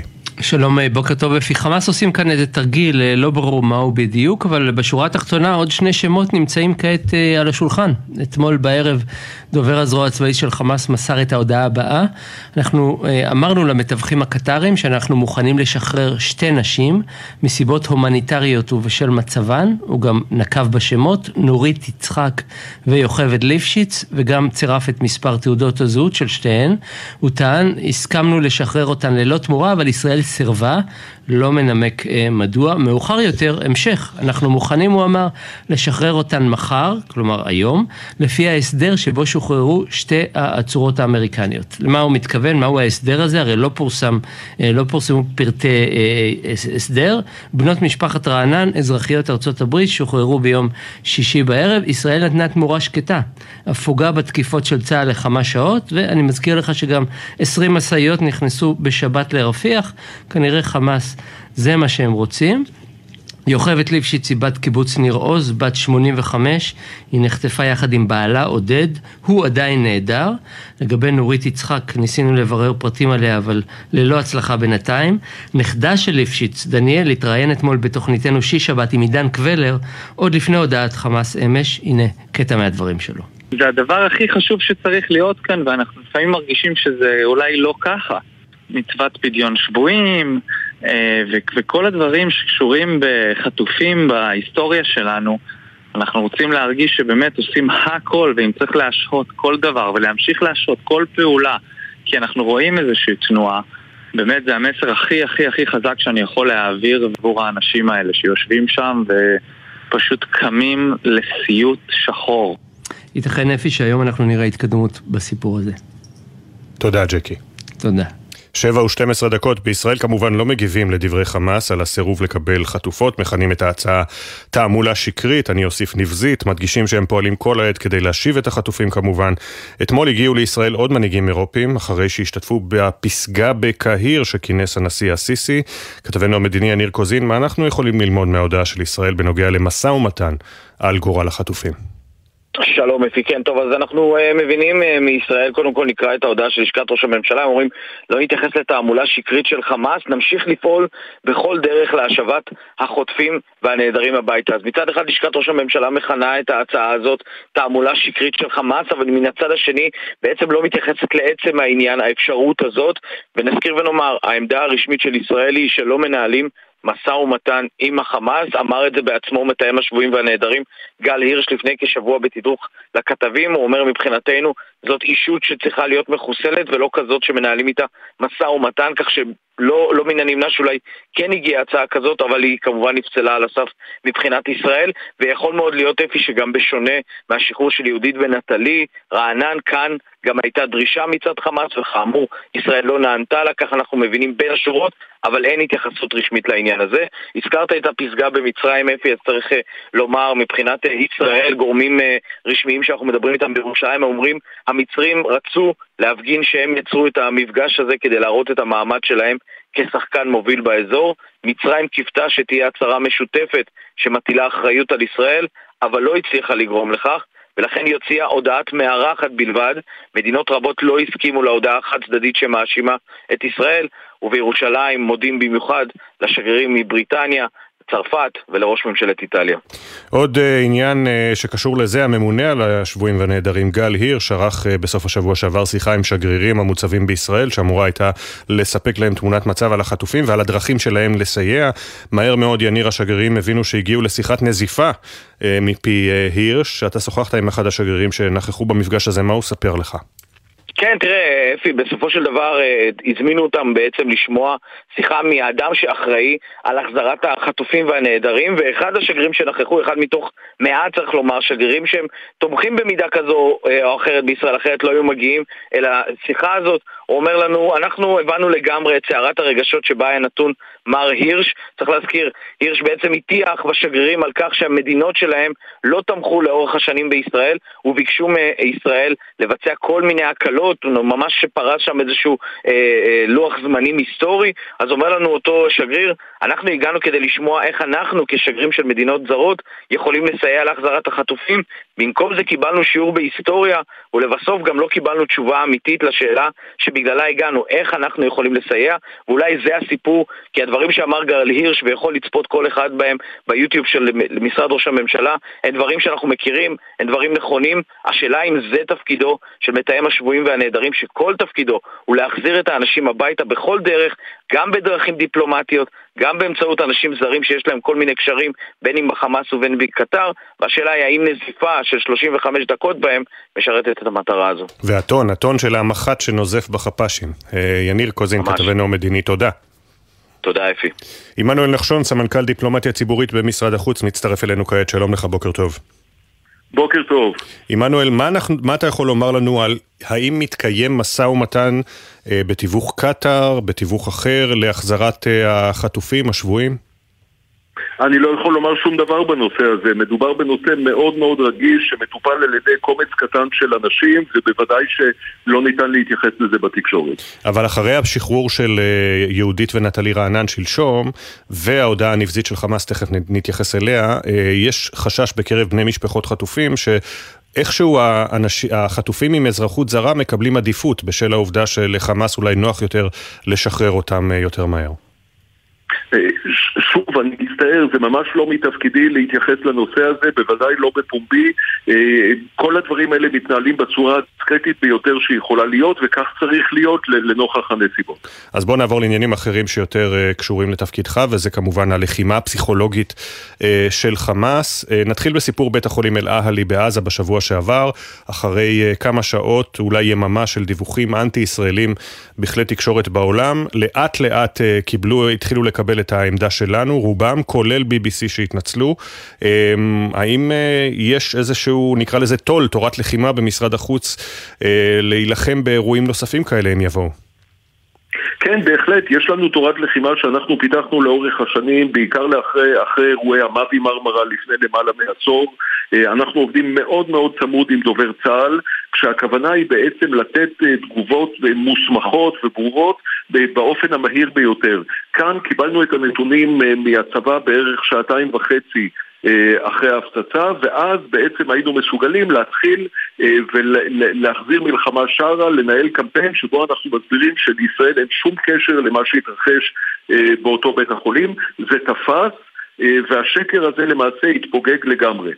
כמובן אנחנו טיפה מוטרדים מזה שיש אמצעי תקשורת שמיירו להכפיש את ישראל, לכן פנינו ל-בי בי סי, ה-בי בי סי התנצל, והוא גם משנה את האופן שבו הוא מתייחס למחבלי החמאס, והוא לא מתייחס אליהם כאל פעילים, אלא כאל מחבלים. אבל יש איזושהי תחושה שבדעת הקהל העולמית, בוודאי ברשתות החברתיות, אולי גם בכלי תקשורת, התהפכה המגמה אחרי הימים הראשונים שראו מה חמאס עשה כאן, את הזוועות, את הטבח, שראו מה חמאס עשה כאן, עכשיו מתחילים לדבר יותר ויותר על משבר הומניטרי בעזה, על ביקורת על ישראל. עד כמה הפעילות שלכם יכולה לקנות לישראל עוד זמן בזירה? אז כאן אני רוצה לומר משהו וטיפה לסייג אותו. אני חושב שבגדול בעולם המערבי אנחנו נהנים מלגיטימציה מאוד גבוהה. גם בקרב מקבלי החלטות, גם בקרב התקשורת ודעת הקהל. אבל, כפי שאתה מציין, יש איזושהי שחיקה מפני שאנשים שוכחים קצת את מה שקרה לפני שבועיים, מפני שזה לא קרה אצלם. יש דאגה שהולכת וגדלה למצב ההומניטרי בעזה, וכמובן, אם יתרחשו אירועים של פגיעה באזרחים בצד הפלסטיני, זה יגרום להרבה תשומת לב תקשורתית. לכן אנחנו מאוד מאוד זהירים, אנחנו משקיעים בזה יומם ולילה, אנחנו מנהלים קמפיינים כמו שאף פעם לא עשינו. הקמפיין של חמאס שווה דאעש תפס בכל העולם. אני חושב שזאת אמירה שהיא ברורה, וכתוצאה מזה גם גדלה הלגיטימציה לפגוע בחמאס כפי שהקהילה הבינלאומית פגעה בדאעש, היינו להשמיד אותו. כאשר אנחנו מסתכלים באמת על הנושא הזה של חמאס, כמו ההודעה שלהם אתמול על השחרור של חטופות שישראל לא מוכנה, והתעמולה הזו, הניסיון לייצר גם לוחמה פסיכולוגית מול ישראל, בסוף יש פה לפחות מאתיים ועשר משפחות שעולמן כמעט חרב עליהן, שהן לא יודעות מה, מה, מה קורה עם יקיריהם שם בעזה. איך אפשר לסייע להם מול הדברים הנוראים הללו? אנחנו נמצאים בקשר עם המשפחות באמצעות המטה של גל הירש וגם באופן ישיר. המשפחות האלה גם משוגרות למשימות ברחבי העולם כדי להציג את סיפורן האישי, מפני שאין תחליף בעצם ליכולת לספר סיפור אישי בפרלמנטים ברחבי העולם, בארצות הברית, באירופה וכך הלאה. וכמובן שאנחנו מחבקים אותם ואנחנו נמצאים יחד עם המשפחות האלה כל הזמן. אבל יש גם תמונה יותר רחבה שצריך להסביר אותה לעולם. מה שקרה בשביעי באוקטובר הוא נקודת מפנה דרמטית בתולדות מדינת ישראל ובתולדות האזור. מה שהיה לא יהיה, ויש לנו לגיטימציה מלאה להשמיד את ארגון חמאס, וזה דברים שאנחנו צריכים לומר אותם בצורה אה, הכי ברורה, מפני שאם אנחנו אה, נשלים עם קיומו של ארגון טרור שמבצע מעשה זוועה כאלה לידינו, אה, אין לנו עתיד. אנחנו לא נוכל לגדל פה ילדים ונכדים, ולכן אה, המלחמה הזאת שנכפתה עלינו היא מלחמה צודקת מאין כמותה, וזה המסר שאנחנו מעבירים למדינות העולם. ראית את התדרוך של גל הירש לשגרירים הזרים? אני ראיתי את התדרוך של גל הירש. מה שראיתי מעבר לזוטות, אם הוא דיבר בטון כזה או בטון כזה, אני ראיתי אדם ש, שעושה יומם ולילה כדי להציל נפשות, ומבחינתי זה הדבר החשוב ביותר. זה לא בדיוק זוטות, כי כשמדברים חצי שעה נוספים בשגרירים כמו מחתים על הסכמי אוס, כמו מחת בחיילים על הסכמי אוסלו, ולמה אתם ככה, ו- ו- ולצעוק עליהם בטון כזה, זה לא בדיוק הדרך, נקרא לזה הדיפלומטית, לגייס לעזרתך, לעזרת המדינה, לעזרת משפחות החטופים, את השגרירים הזרים הללו. אז אנחנו, תראה, אנחנו במשרד החוץ יודעים גם להעביר את המסר בדרכים קצת יותר עדינות, אבל אני בהחלט יכול להבין גם את צערת הנפש שבה אנחנו נתונים כולנו לנוכח הנסיבות הדרמטיות. אז אולי הדברים לא נאמרו בטון הכי יפה או הכי אלגנטי, אבל הם באים מהלב, ואני חושב שהם משקפים באמת מצב דרמטי שבו נמצאת מדינת ישראל. עמנואל נחשון, סמנכ"ל דיפלומטיה ציבורית במשרד החוץ, תודה רבה לך. תודה רבה. שבע עשרים ושתיים, התמונה מעוררת התקווה של יהודית ונטלי רענן על אדמת הארץ, זרעה תקווה בליבן של משפחות החטופים והנעדרים, שכבר חמישה עשר יום ויותר לא עוצמות עין ונאבקות למען איתור ושחרור הילדים, הילדות, הצעירים, הצעירות, המבוגרים והמבוגרות שעדיין בידי חמאס. בשעה שהרכבת האווירית לישראל נמשכת ומדינות שונות בעולם ממשיכות במאמצים דיפלומטיים לחילוץ אזרחיהן, משפחות רבות קראו בכאב לא להפקיר את ילדיהן שאינם בעלי אזרחות כפולה. צריך לפעול ל לשחרור כולם. כתבינו גל ג'רסי ויובל מילר מביאים את הקולות. תעזרו לילדים, תעזרו לחולים, תעזרו לחיילים ולחיילות, תעזרו לאזרחים. עשרות מוחים, בני משפחה וחברים התכנסו אמש סמוך לבניין הקריה בתל אביב כדי להצטרף למאבק למען שחרור החטופים והנעדרים. נרות נשמה לזכר כ-אלף וארבע מאות הנרצחים העירו את המקום. ההפגנה אמש הציפה גם לא מעט כעס בין האזרחים המודאגים שרק הגיעו לדחוש את החזרתם של אחיהם החטופים. רצחו, שחטו, תפחו, אנסו פה ושרפו ילדים. לדיראון עולם. מה פה קורה פה? יש לנו ילדים, יש לנו נכדים. אתה רואה את הילדה, את חטופה, זה יכולה להיות הנכדה שלי. ההורים שלנו סבלו, אני סבלתי, הבן שלי סובל, הנכדים שלנו סובלים. די! כמה מאות מטרים מהמחאה, סמוך לרחבת מוזיאון תל אביב, התכנסו בני משפחותיהם של עשרות נעדרים וחטופים. ביום שישי האחרון שוחררו לראשונה שתי חטופות ישראליות, יהודית ונטלי רענן, שתיהן מחזיקות גם באזרחות אמריקנית. אני פה בשביל לדבר, בשביל אחיין שלי, שלצערי ולצערו אין לו דרכון זר, שהוא שירת בסיירת והוא נתן את החיים שלו למדינה, אבל אין לו דרכון זר. זה המדינה שלנו, זה לא הגיוני, וכולם שותקים. למה? לפי הדיווחים, מדינות בעולם ובראשן המעצמה הגדולה ביותר, ארצות הברית, מקיימות מגעים דיפלומטיים מתקדמים על מנת להשיב את האזרחים החטופים שמחזיקים באזרחות זרה. אלי כהן, דודה של ענבר היימן שנחטפה לעזה בבוקר השבעה באוקטובר, מסביר כי הם פועלים כעת לסיים את הליך הוצאת הדרכון הרומני עבור ענבר, שלא הספיקה לסיימו לפני שנחטפה. לטענתו, משפחות רבות הבינו שהאזרחות הכפולה יכולה להוות ממש גלגל הצלה. בקשר מול איזה מישהו שהוא בקשר לקונסולים של רומניה, כדי לנסות קודם כל להשלים את הדרכון הרומני, ואז כשזה יושלם אז הם יפנו, ממשלת רומניה תבקש גם כן לשחרר אותה כמה שיותר מיידית. יש איזשהו גלגלי הצלה שכל אחד מנסה לעשות, כמו נגיד אזרחות זרה שהיא מביאה יותר. אנחנו רוצים את כל החטופים הביתה. ילדים, אני חושב ש... מן הסתם הם יצטרכו לחשוב עליהם בראש ובראשונה ילדים בני שנתיים וארבע. עם הכאב הבלתי נסבל ותחושת חוסר האונים, המשפחות נחושות להמשיך במאבק, כשלצידן גב עורפי גדול, במטרה להחזיר את הקרובים להם מכל, ללא תנאים, כמה שיותר מהר. עכשיו אנחנו אל הסיפור בצפון. ממש לפני דקות אחדות, רשות החירום הלאומית וצהל הודיעו על הוספת ארבעה עשר יישובים נוספים לתוכנית הפינוי של תושבי הצפון במימון המדינה.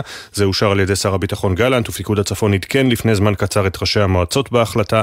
התוכנית תנוהל על ידי, תנוהל על ידי הרשויות המקומיות, משרד התיירות ורחל רשות החירום הלאומית. ארבעה עשר יישובים שנוספו לתוכנית: סניר, דן, בית הלל, שאר ישוב, הגושרים, לימן, מצובה, אילון, גורן, גרנות הגליל, אבן מנחם, ססה, צבעון ורמות נפתלי. ארבעה עשר יישובים בצפון נוספים, מתווספים לתוכנית הפינוי במימון המדינה. ובינתיים אנחנו יודעים שעוד לפני ש-ארבעה עשר הללו נוספו, יש בלגן מבחינת בתי המלון. בעוד משרד התיירות הורה לפנות עד היום כ-חמישה עשר אלף מתושבי קריית שמונה, ולתעדף את פינויים על פני מפונים ממקומות אחרים בארץ, נראה שהבלגן חוגג, והחדרים כמעט בתפוסה מלאה. עיניו קרנר, כתבתנו, שלום. שלום אפי ובוקר טוב, אכן עד השעה שתים עשרה בצהריים צפויים להתפנות כ-חמישה עשר אלף תושבי קריית שמונה, זאת בהוראת משרד התיירות ופיקוד העורף. מי שלא יממש את זכותו יידרש להוציא זכאות מחדש. חברת אמסלם טורס מטפלת במפונים ומקשרת בינם לבין מלונות האירוח, זאת לאחר שאתר עיריית קריית שמונה והמוקד הטלפוני קרסו מעומס פניות. גם המוקד הטלפוני של חברת אמסלם טורס קרס אמש ולא הצליח לעמוד באלפי הפניות. כאמור, האזרחים היו אמורים להגיע לבתי המלון כבר ביום שישי, אבל חששו שלא יהיו מקומות במלונות בסמוך לכניסת השבת ולכן לא התפנו.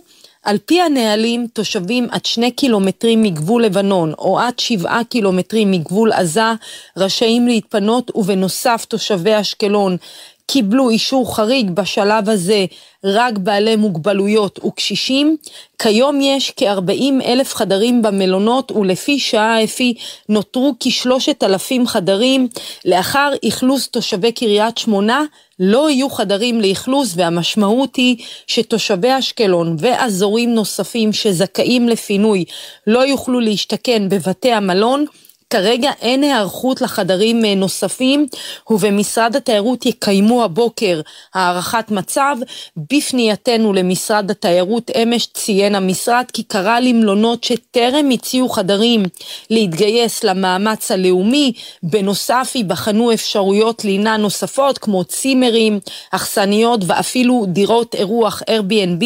נציין אפי שכולם עובדים סביב השעון, אבל בשורה התחתונה צריך למצוא מקום לכלל המפונים. אכן, וכאמור בדקות האחרונות רח"ל, רשות החירום הלאומית וצה"ל הודיעו לעוד ארבעה עשר יישובים בצפון על הצטרפותם לתוכנית הפינוי במימון המדינה. כל זה כשביממה האחרונה חוסלו ארבע חוליות מחבלים מלבנון, נורה פצמ"ר לגזרת הר דב, חייל צה"ל נפצע קשה מפגיעת הטיל נ"ט ששוגר לאורך מוצבים.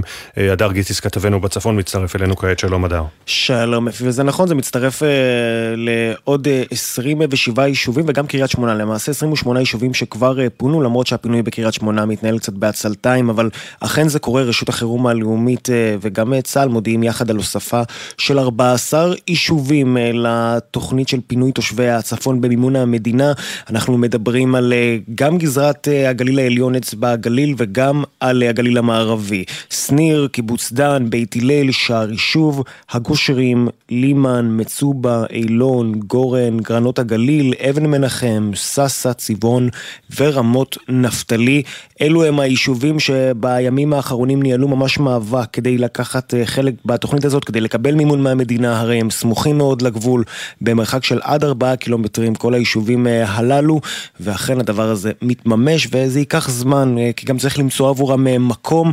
התהליך הזה פועל כאמור בצורה שהיא די מורכבת, ולכן התושבים ששומעים אותנו כעת בקרוב יקבלו את ההנחיות מראשי המועצות, אבל כאמור יש אישור ויש מימון מהמדינה, ובקרוב זה יצא לדרך. תודה, הדר.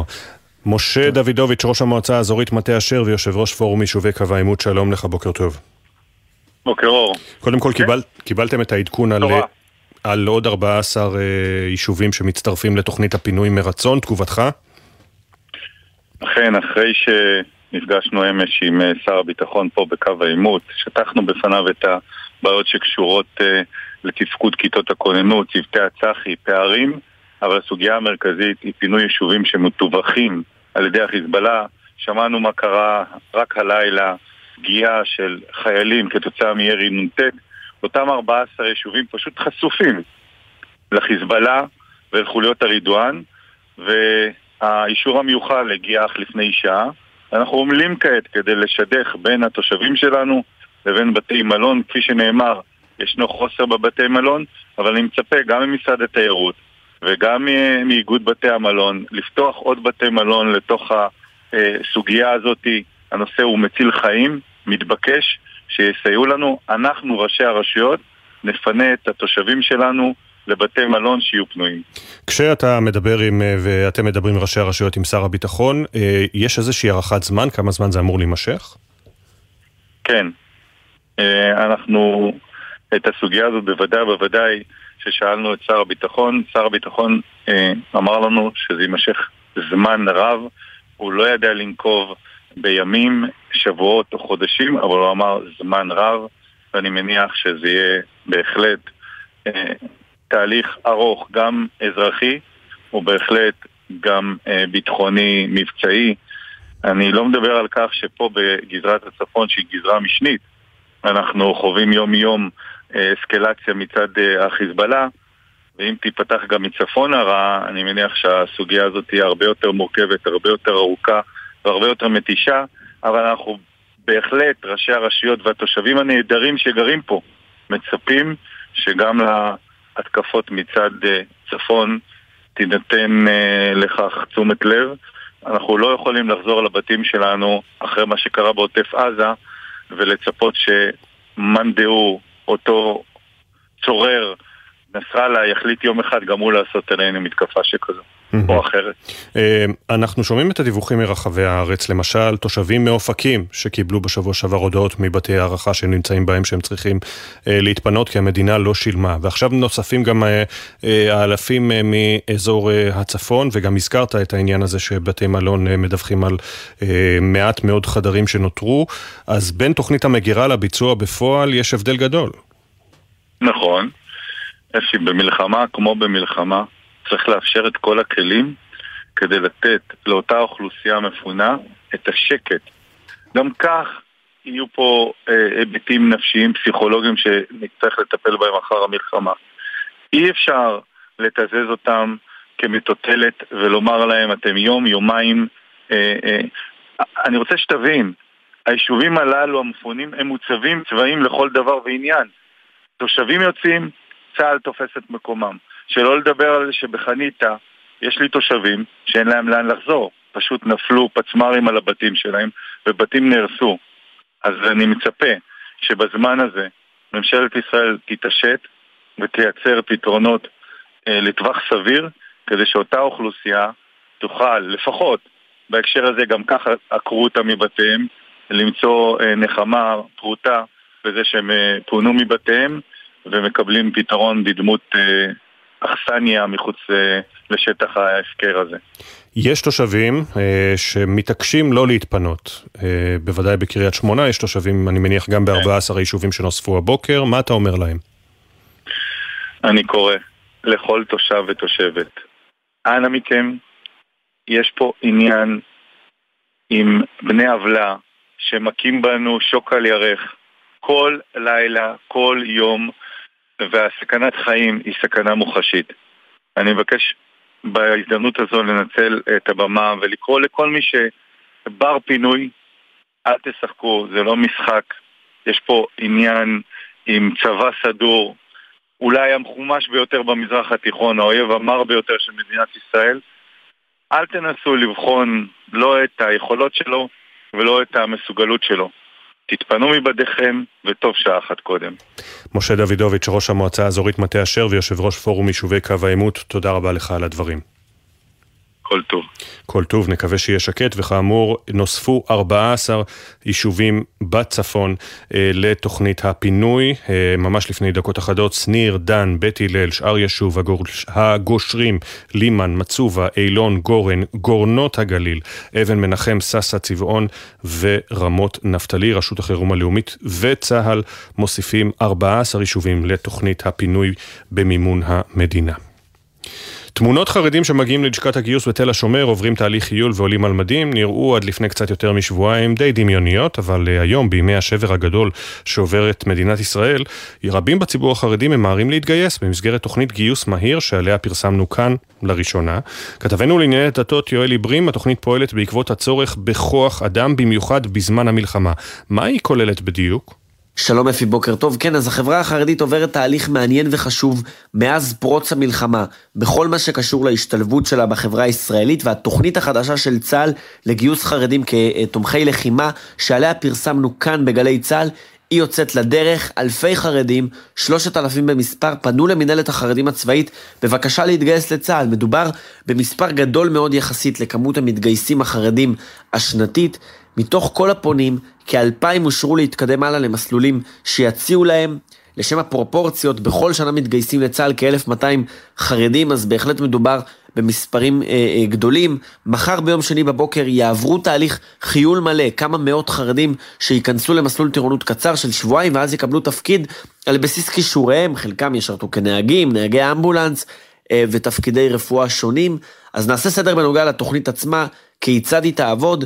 היא תכלול שלושה מערכים. הראשון הוא טירונות קצרה והכשרה מהירה לאנשים שיש להם כבר מקצוע אזרחי שצה"ל מחפש, כמו נהג, רפואה וזיהוי חללים. המערך השני יהיה תפקיד שלא מחייב הכשרה, מיון ראשוני, חיול ואז משימות כמו אפסנאות, טקסי הלוויות ועבודה סוציאלית. והמערך השלישי הוא מסלול של משימות התנדבות, קבוצות שיוקצו למשימות באופן מאורגן על פי אה, אה, צורכי צה"ל.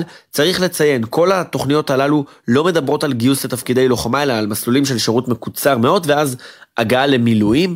אלפים כבר פנו ומדור החרדים בצהל אופטימיים ומעריכים כי עד סוף המלחמה ייצרו איתם קשר כ-שבעת אלפים וחמש מאות חרדים באשר לתוכנית הגיוס שלהם, וזה באמת מאוד מעניין. תודה, יואל עיברים. עכשיו כמעט שבע שלושים ושמונה הכותרות. ישראל תקפה לפנות בוקר מהאוויר נמלי תעופה בדמשק ובחלב, כך על פי דיווחים בסוריה, תקיפה שלישית המיוחסת לישראל בעומק סוריה מתחילת המלחמה. מוקדם יותר הלילה, כלי טייס צהלי תקף מהאוויר חוליית מחבלים שהסתתרה מתחת למסגד בג'נין ותכננה לבצע פיגוע. על פי הסהר האדום, במקום הותרו שני הרוגים פלסטינים וכמה פצועים. בגזרה הצפונית, רשות החירום הלאומית וצהל הודיעו הבוקר על הרחבת תוכנית הפינוי במימון המדינה, ארבעה עשר יישובים נוספו לתוכנית פינוי תושבי הצפון. נוסף, משרד התיירות הורה לפנות עד היום כ-חמישה עשר אלף מתושבי קריית שמונה. בהתאחדות המלונות נותרו כ-שלושת אלפים חדרים בלבד, ועוד לא גובשה תוכנית לקליטת המפונים לאחר שהחדרים התמלאו. משה דוידוביץ', ראש המועצה האזורית מטה אשר ויושב ראש פורום יישובי קו העימות, העריך בבוקר טוב ישראל, יחלוף זמן עד שימצא מקום לכל המפונים. שר הביטחון אמר לנו שזה יימשך זמן רב, הוא לא ידע לנקוב בימים, שבועות או חודשים, אבל הוא אמר זמן רב, ואני מניח שזה יהיה בהחלט תהליך ארוך, גם אזרחי ובהחלט גם ביטחוני. ישראל מסרבת להתייחס רשמית לטענת חמאס כי סרבה לכאורה לקבל שתי חטופות שאותן תכננו לשחרר מסיבות הומניטריות. דובר הזרוע הצבאית של חמאס אבו עוביידה גם סיפק את השמות נורית יצחק ויוכבד ליפשיץ. בישראל מגדירים את ההצהרה תעמולה שקרית של חמאס. עמנואל נחשון, סמנכ"ל דיפלומטיה ציבורית במשרד החוץ, סירב גם הוא להתייחס לטענות חמאס. בראיון בבוקר טוב ישראל הדגיש, אנחנו בקשר עם כל המשפחות ופועלים להשבת החטופים. כל הדברים האלה מתנהלים בצורה הדקדקנית ביותר שיכולה להיות, וכך צריך להיות. אנחנו נמצאים בקשר עם המשפחות באמצעות המטה של גל הירש וגם באופן ישיר, וכמובן שאנחנו מחבקים אותם. עדכוני תנועה לנהגים מגלגלץ, כביש שישים וחמש עמוס מצומת מי עמי עד מחלף עירון, כביש ארבע שלוש שבע עמוס מאוד ממחלף אדם עד חיזמה, מחסום חיזמה עמוס מאוד לבאים מכיוון מישור אדומים. מזג האוויר, עלייה בטמפרטורות ויעשה חם מהרגיל לעונה, בערי הצפון יוסיפו לנשב רוחות מזרחיות עירות, יוצאים להפסקה קצרה ואז יום במטה החטופים. גל ג'רסי ליווה את בני המשפחות של השבויים והנעדרים. בוקר טוב ישראל, מיד חוזרים. אתם מאזינים לגלי צהל. שלום, כאן פרופסור יאל פרוכטר, פסיכיאטר. כולנו עוברים ימים קשים במיוחד, הורים לילדים. הרבה מהיכולת של הילדים להתמודד עם המציאות תלויה בכם. אנחנו ההורים מעבירים את המצב לילדים. ככל שנהיה רגועים בעצמנו ונשדר ביטחון, כך הילדים יקבלו ביטחון. אתם צריכים תמיכה. במוקדי הסיוע יש אנשים טובים שמחכים להקשיב ולעזור לכם. אלה ימים קשים. נעבור אותם יחד. מידע באתר משרד הבריאות.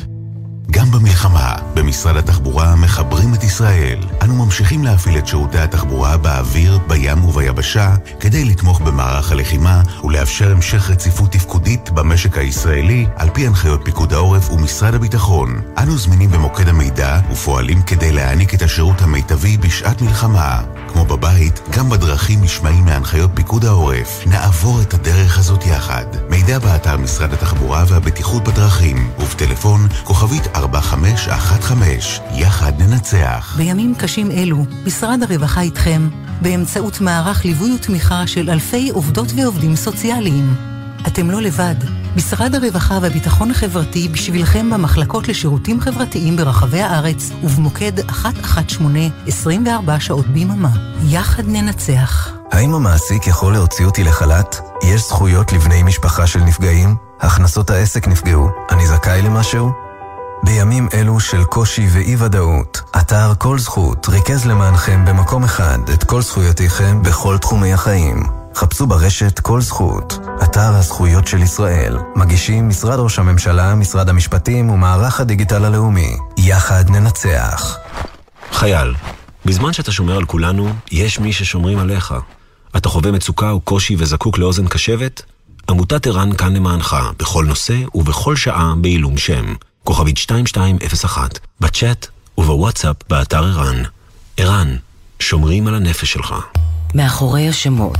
בוקר טוב ישראל חולקת כבוד לנרצחים ולנופלים. תמיד עם חלומות משוגעים, חיוך ממזרי וחולצה להחלפה. וחלמה לעזור לילדים עם מוגבלויות באמצעות תרפיה עם כלבים. מפעל חייו היה הרפת. בכל בוקר נספר משהו קצר, פרט מידע, אירוע או חוויה שישפכו אור על מי שהיו ואינם עוד. בני משפחה וחברים המעוניינים לחלוק עמנו בסיפורים ובתמונות מוזמנים לעשות זאת באמצעות הדואר האלקטרוני זיכרון כרוכי ג'י אל זד נקודה סי או נקודה איי אל. מאחורי השמות, מדי יום ביומן הבוקר של גלי צהל עם אפי טריגר. עכשיו בגלי צהל אפי טריגר עם בוקר טוב ישראל. שבע ארבעים ושלוש, כאמור, הורחבה תוכנית הפינוי של יישובים בצפון הקרובים לקו הגבול עם לבנון וסוריה. עוד ארבעה עשר יישובים נוספו לרשימה, עוד חמישה עשר אלף מתושבי קריית שמונה נקראים להתפנות היום. ובדרום, הלילה עבר בשקט יחסי, כאשר במהלך השבת כמובן נמשך הירי לעוטף, ואנחנו עם כתבנו בדרום רמי שני. עדיין אין כניסה קרקעית לרצועה, מה המצב אצלכם בדרום רמי? בוקר טוב אפי, אז אכן ירי בהחלט מועט לאזור עוטף עזה במהלך הלילה, היו אפשר לציין כשלוש פעמים שבהן הושמע התרעת צבע אדום במספר מקומות, באזור אשכול ובאזור אשקלון. מוקדם יותר היו מתחים לכיוון השפלה, אזור דן ולחיש, ובשעות הבוקר עוד מספר שיגורים. בהחלט יממה די, בוא נגיד, די שקטה מבחינת הירי לאזור, כמובן מבחינת מי שנמצא שם, ומי שנמצא שם זה שני סוגים של, או שלושה סוגים של, של אוכלוסייה.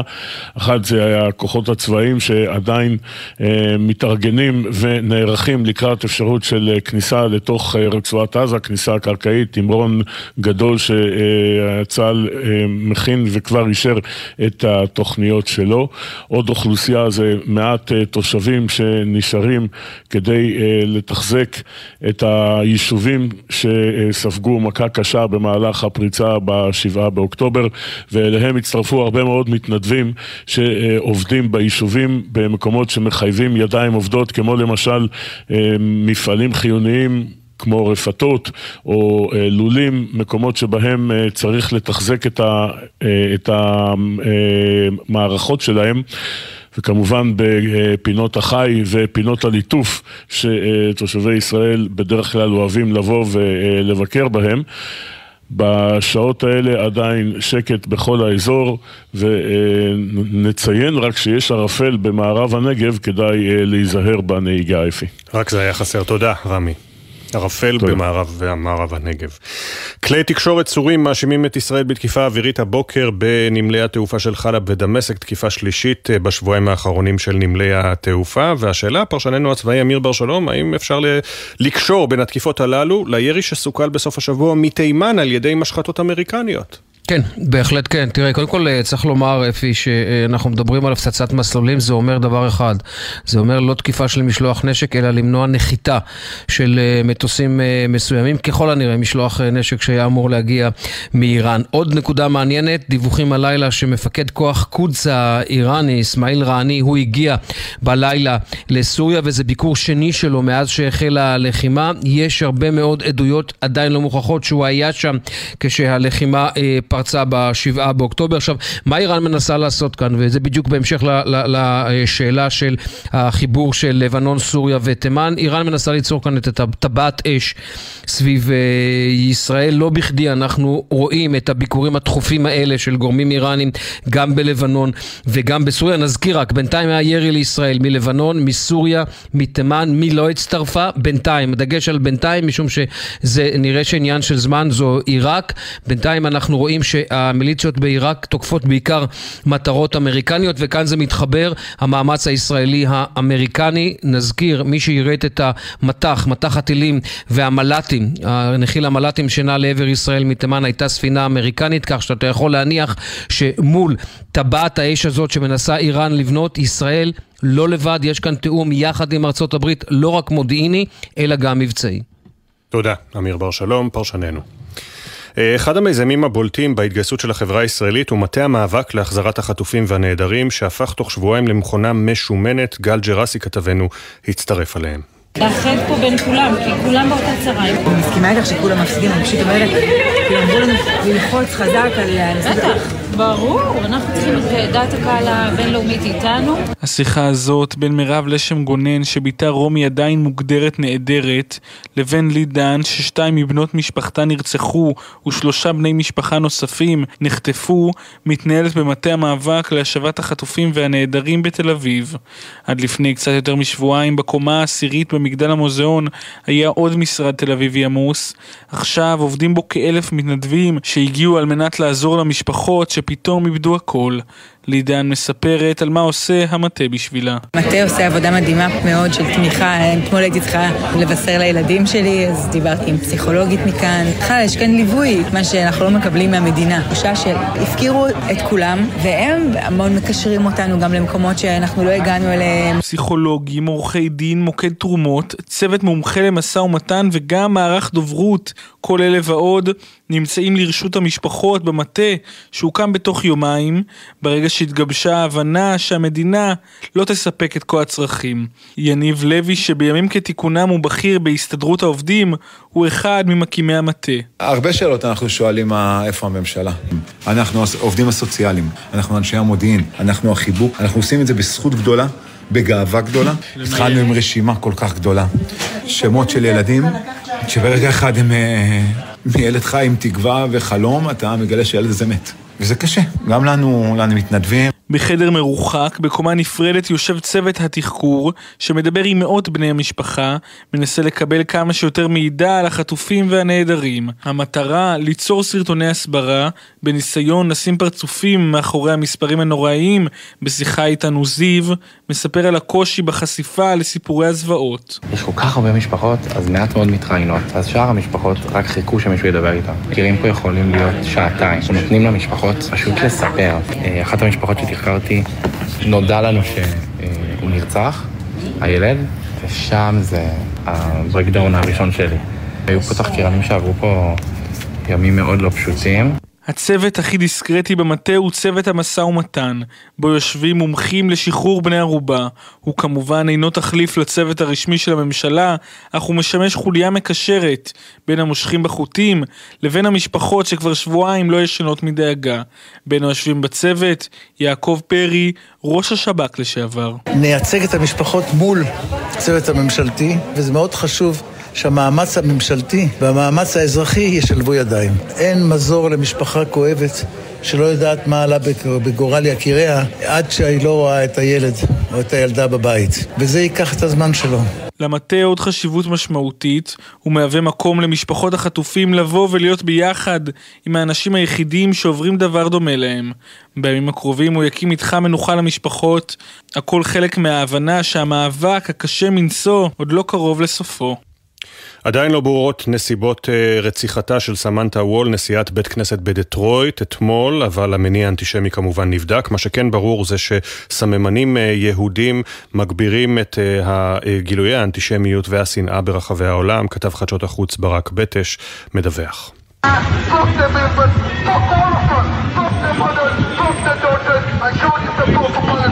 מחאות התמיכה בפלסטינים ממשיכות להתרחב בעולם, אבל אירועים כאלה, צעקות שנשמעות בשולי ההפגנות, מזכירות לנו תקופות אפלות בהיסטוריה. בשבועיים האחרונים התקבלו עשרות קריאות בעולם על יריקות ברחוב ליהודים, ריסוס צלבי קרס וסימון בתי יהודים באמצעות מגן דוד. As the F B I has noted, we are seeing an increase in reported threats against faith communities, particularly Jewish. כמו שאמרו ב-F B I, אנחנו רואים עלייה באיומים נגד קבוצות דתיות ובעיקר נגד יהודים, כך אמר התובע הכללי של ארצות הברית, מרי גרלנד. על פי הנתונים של הליגה נגד השמצה בישראל, מתחילת המלחמה ועד היום תועדו מאה ושבע תקריות אנטישמיות, כאשר לפחות ארבעים ושלוש מהמקרים קשורים לישראל, כשבתקופה המקבילה אשתקד תועדו שמונים ושש תקריות אנטישמיות. מנכ"לית הליגה נגד השמצה בישראל, קרול נוריאל, אומרת לבוקר טוב ישראל, ההתפתחויות בעולם מחייבות אותנו לנקוט אמצעי זהירות נוספים. מאז טבח השבעה באוקטובר אנחנו רואים התפתחות של זירה נוספת במדינות השונות. השבוע נזרקו שני בקבוקי תבערה אל עבר בית כנסת בברלין. בצרפת שר הפנים מדבר על שלוש מאות עשרים ושבעה אירועים אנטישמיים מאז המתקפה בשבעה באוקטובר. בבריטניה אנחנו מדברים על עלייה של כ-חמש מאות שמונים אחוז ועוד. דוגמה לאירועים כאלו מגיעה מברלין, הנה דברים שאמרה מנהלת בית הכנסת שהותקף פעמיים לפני ארבעה ימים בבקבוקי תבערה. I feel very threatened. I feel the atmosphere is extremely escalated. Jews feel like they can be attacked any time. אני מרגישה מאוד מאוימת. אני מרגישה את ההסלמה באוויר. היהודים מרגישים כאילו כל רגע הם עלולים להיות מותקפים. וגם בקנדה הרב פליקס שטרוקס מקולומביה הבריטית תיעד חשוד משליך ביצים על ביתו ומרסס את הדלת בצלב קרס. הוא מזהיר, זריקת ביצים זו רק ההתחלה. To listen to a person who says around the world go and attack Jews and a person feels that they therefore must throw eggs. So where does that way of thinking end? אתה מקשיב לאדם שאומר לך, צאו תקוף יהודים ברחבי העולם. אז אתה זורק על יהודים ביצים. מי יודע איפה זה ייגמר? בימים כאלה שבישראל מבקשים ומפצירים מהאזרחים שלא לטוס שלא לצורך ולהימנע מלהסתובב במקומות או מאדם, נראה שגל האנטישמיות חצה את כל הגבולות במאה הנוכחית. בסוף השבוע הגיעו מתנדבים מרחבי הארץ לקיבוץ ניר יצחק לנקות, לחלוב, להאכיל ולקטוף בליווי צבאי, לא פעם תחת אש הטילים והזעקות צבע אדום. רמי שני פגש אותם. החקלאות הישראלית מושכת מעט מאוד עובדים מקומיים. עם זאת, כשיש צורך שנובע ממצב חירום, מתגייסים רבים לעזרה, כמו למשל בערפת של קיבוץ ניר יצחק.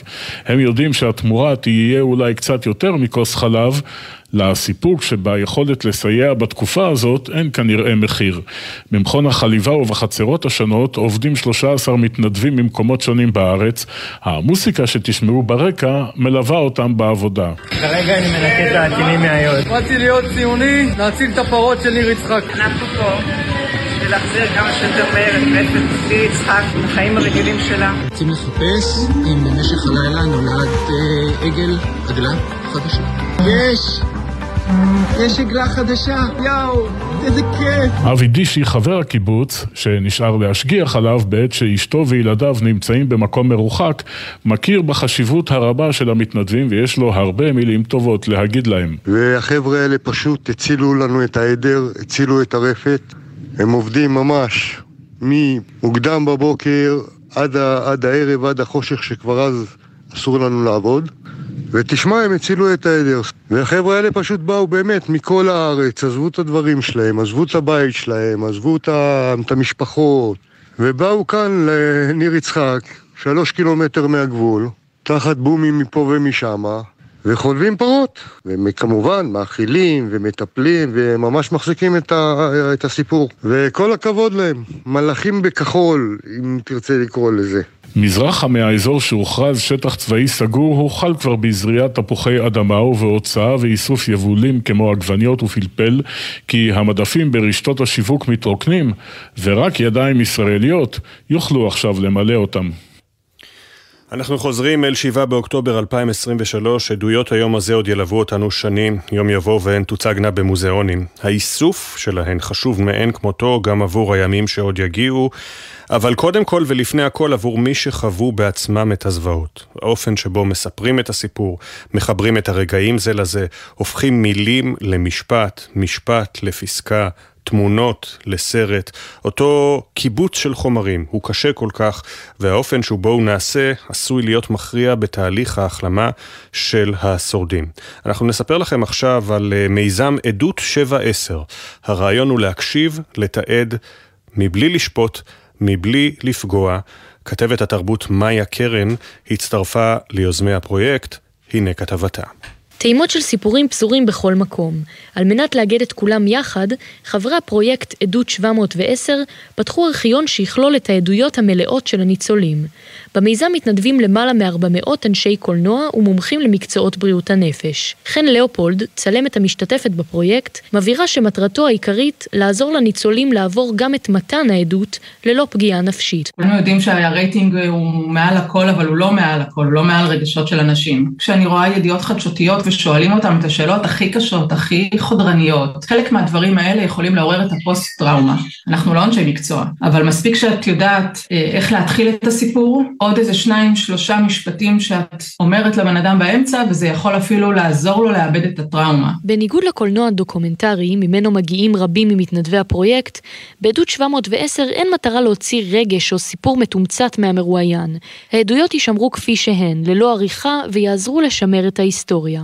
דוקטור רועד אופז, שרגיל לתעד עדויות של נפגעי טראומה, הבין שמדובר במקרה שדורש הכנה שונה. פה יש אירוע טרי, והיה ברור שצריך לגשת לזה בסטינג אחר לגמרי, ובעצת באמת מומחים לטראומה, יצרנו איזשהו מערך של הדרכות, כשהעיקרון המרכזי לא משכנעים אנשים לבוא, מציעים להם, וזה מאוד שונה מהשיטות שלי כיוצר סרטי תעודה, שהרבה פעמים מאוד משדלים אנשים, זאת המסורת, אבל לא, צריך פה אורך רוח. למרות הכוונה הטובה של הפרויקט, לא כל הניצולים מרגישים את ההבדל בין מתן העדות הזו לרצף הרעיונות שכבר עברו לפניה. נדב נסים מכפר עזה שם לעצמו מטרה להדהד את הסיפור שלו, מבלי להתחשב בקושי הכרוך בכך. יש לנו תהליך החלמה ארוך, אנחנו יצאנו בריאים בגוף, אבל הנפש פצועה. חלק מהתהליך זה גם לדבר על מה שהיה. זה חשוב לנו, בשביל עצמנו גם.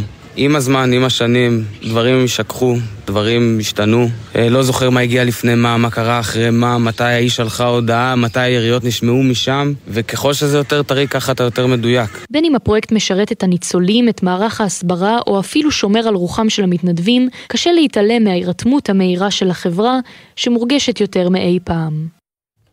כן, אז זה פרויקט שבע מאות ועשר, ואנחנו חוזרים על הכותרת של הדקות האחרונות, הורחבה תוכנית פינוי היישובים בצפון במימון המדינה, ארבעה עשר יישובים נוספו לרשימת הפינוי בהוראת רחל, דובר רחל, רשות חירום הלאומית ומשרד הביטחון וצהל, ארבעה עשר יישובים שכמובן סמוכים לגבול עם חיזבאללה, והם מצטרפים לתושבי קריית שמונה, יש עוד חמישה עשר אלף שעדיין לא התפנו ונדרשים להתפנות היום. אנחנו מסיימים את החלק שלנו ביום ה-שישה עשר ללחימה. העורך של בוקר טוב ישראל הבוקר הוא יואב מאיסי, עורכת המשנה יערה אברהם, המפיקה הראשית של בוקר טוב ישראל, גם הבוקר אורי שילה, לצידה עדן רחלין, על הביצוע הטכני בן שני, בירושלים מוטי זדה, בפיקוח הטכני עומר נחום, עורך הדיגיטל מתן קסלמן, תודה גם למשה טורקיה, מיד אחרינו ספי עובדיה ויניר קוזיני עם המשך העדכונים. אנחנו ניפגש פה שוב מחר, יום שני, שש בבוקר, עוד יבואו ימים טובים יותר. בוקר טוב ישראל.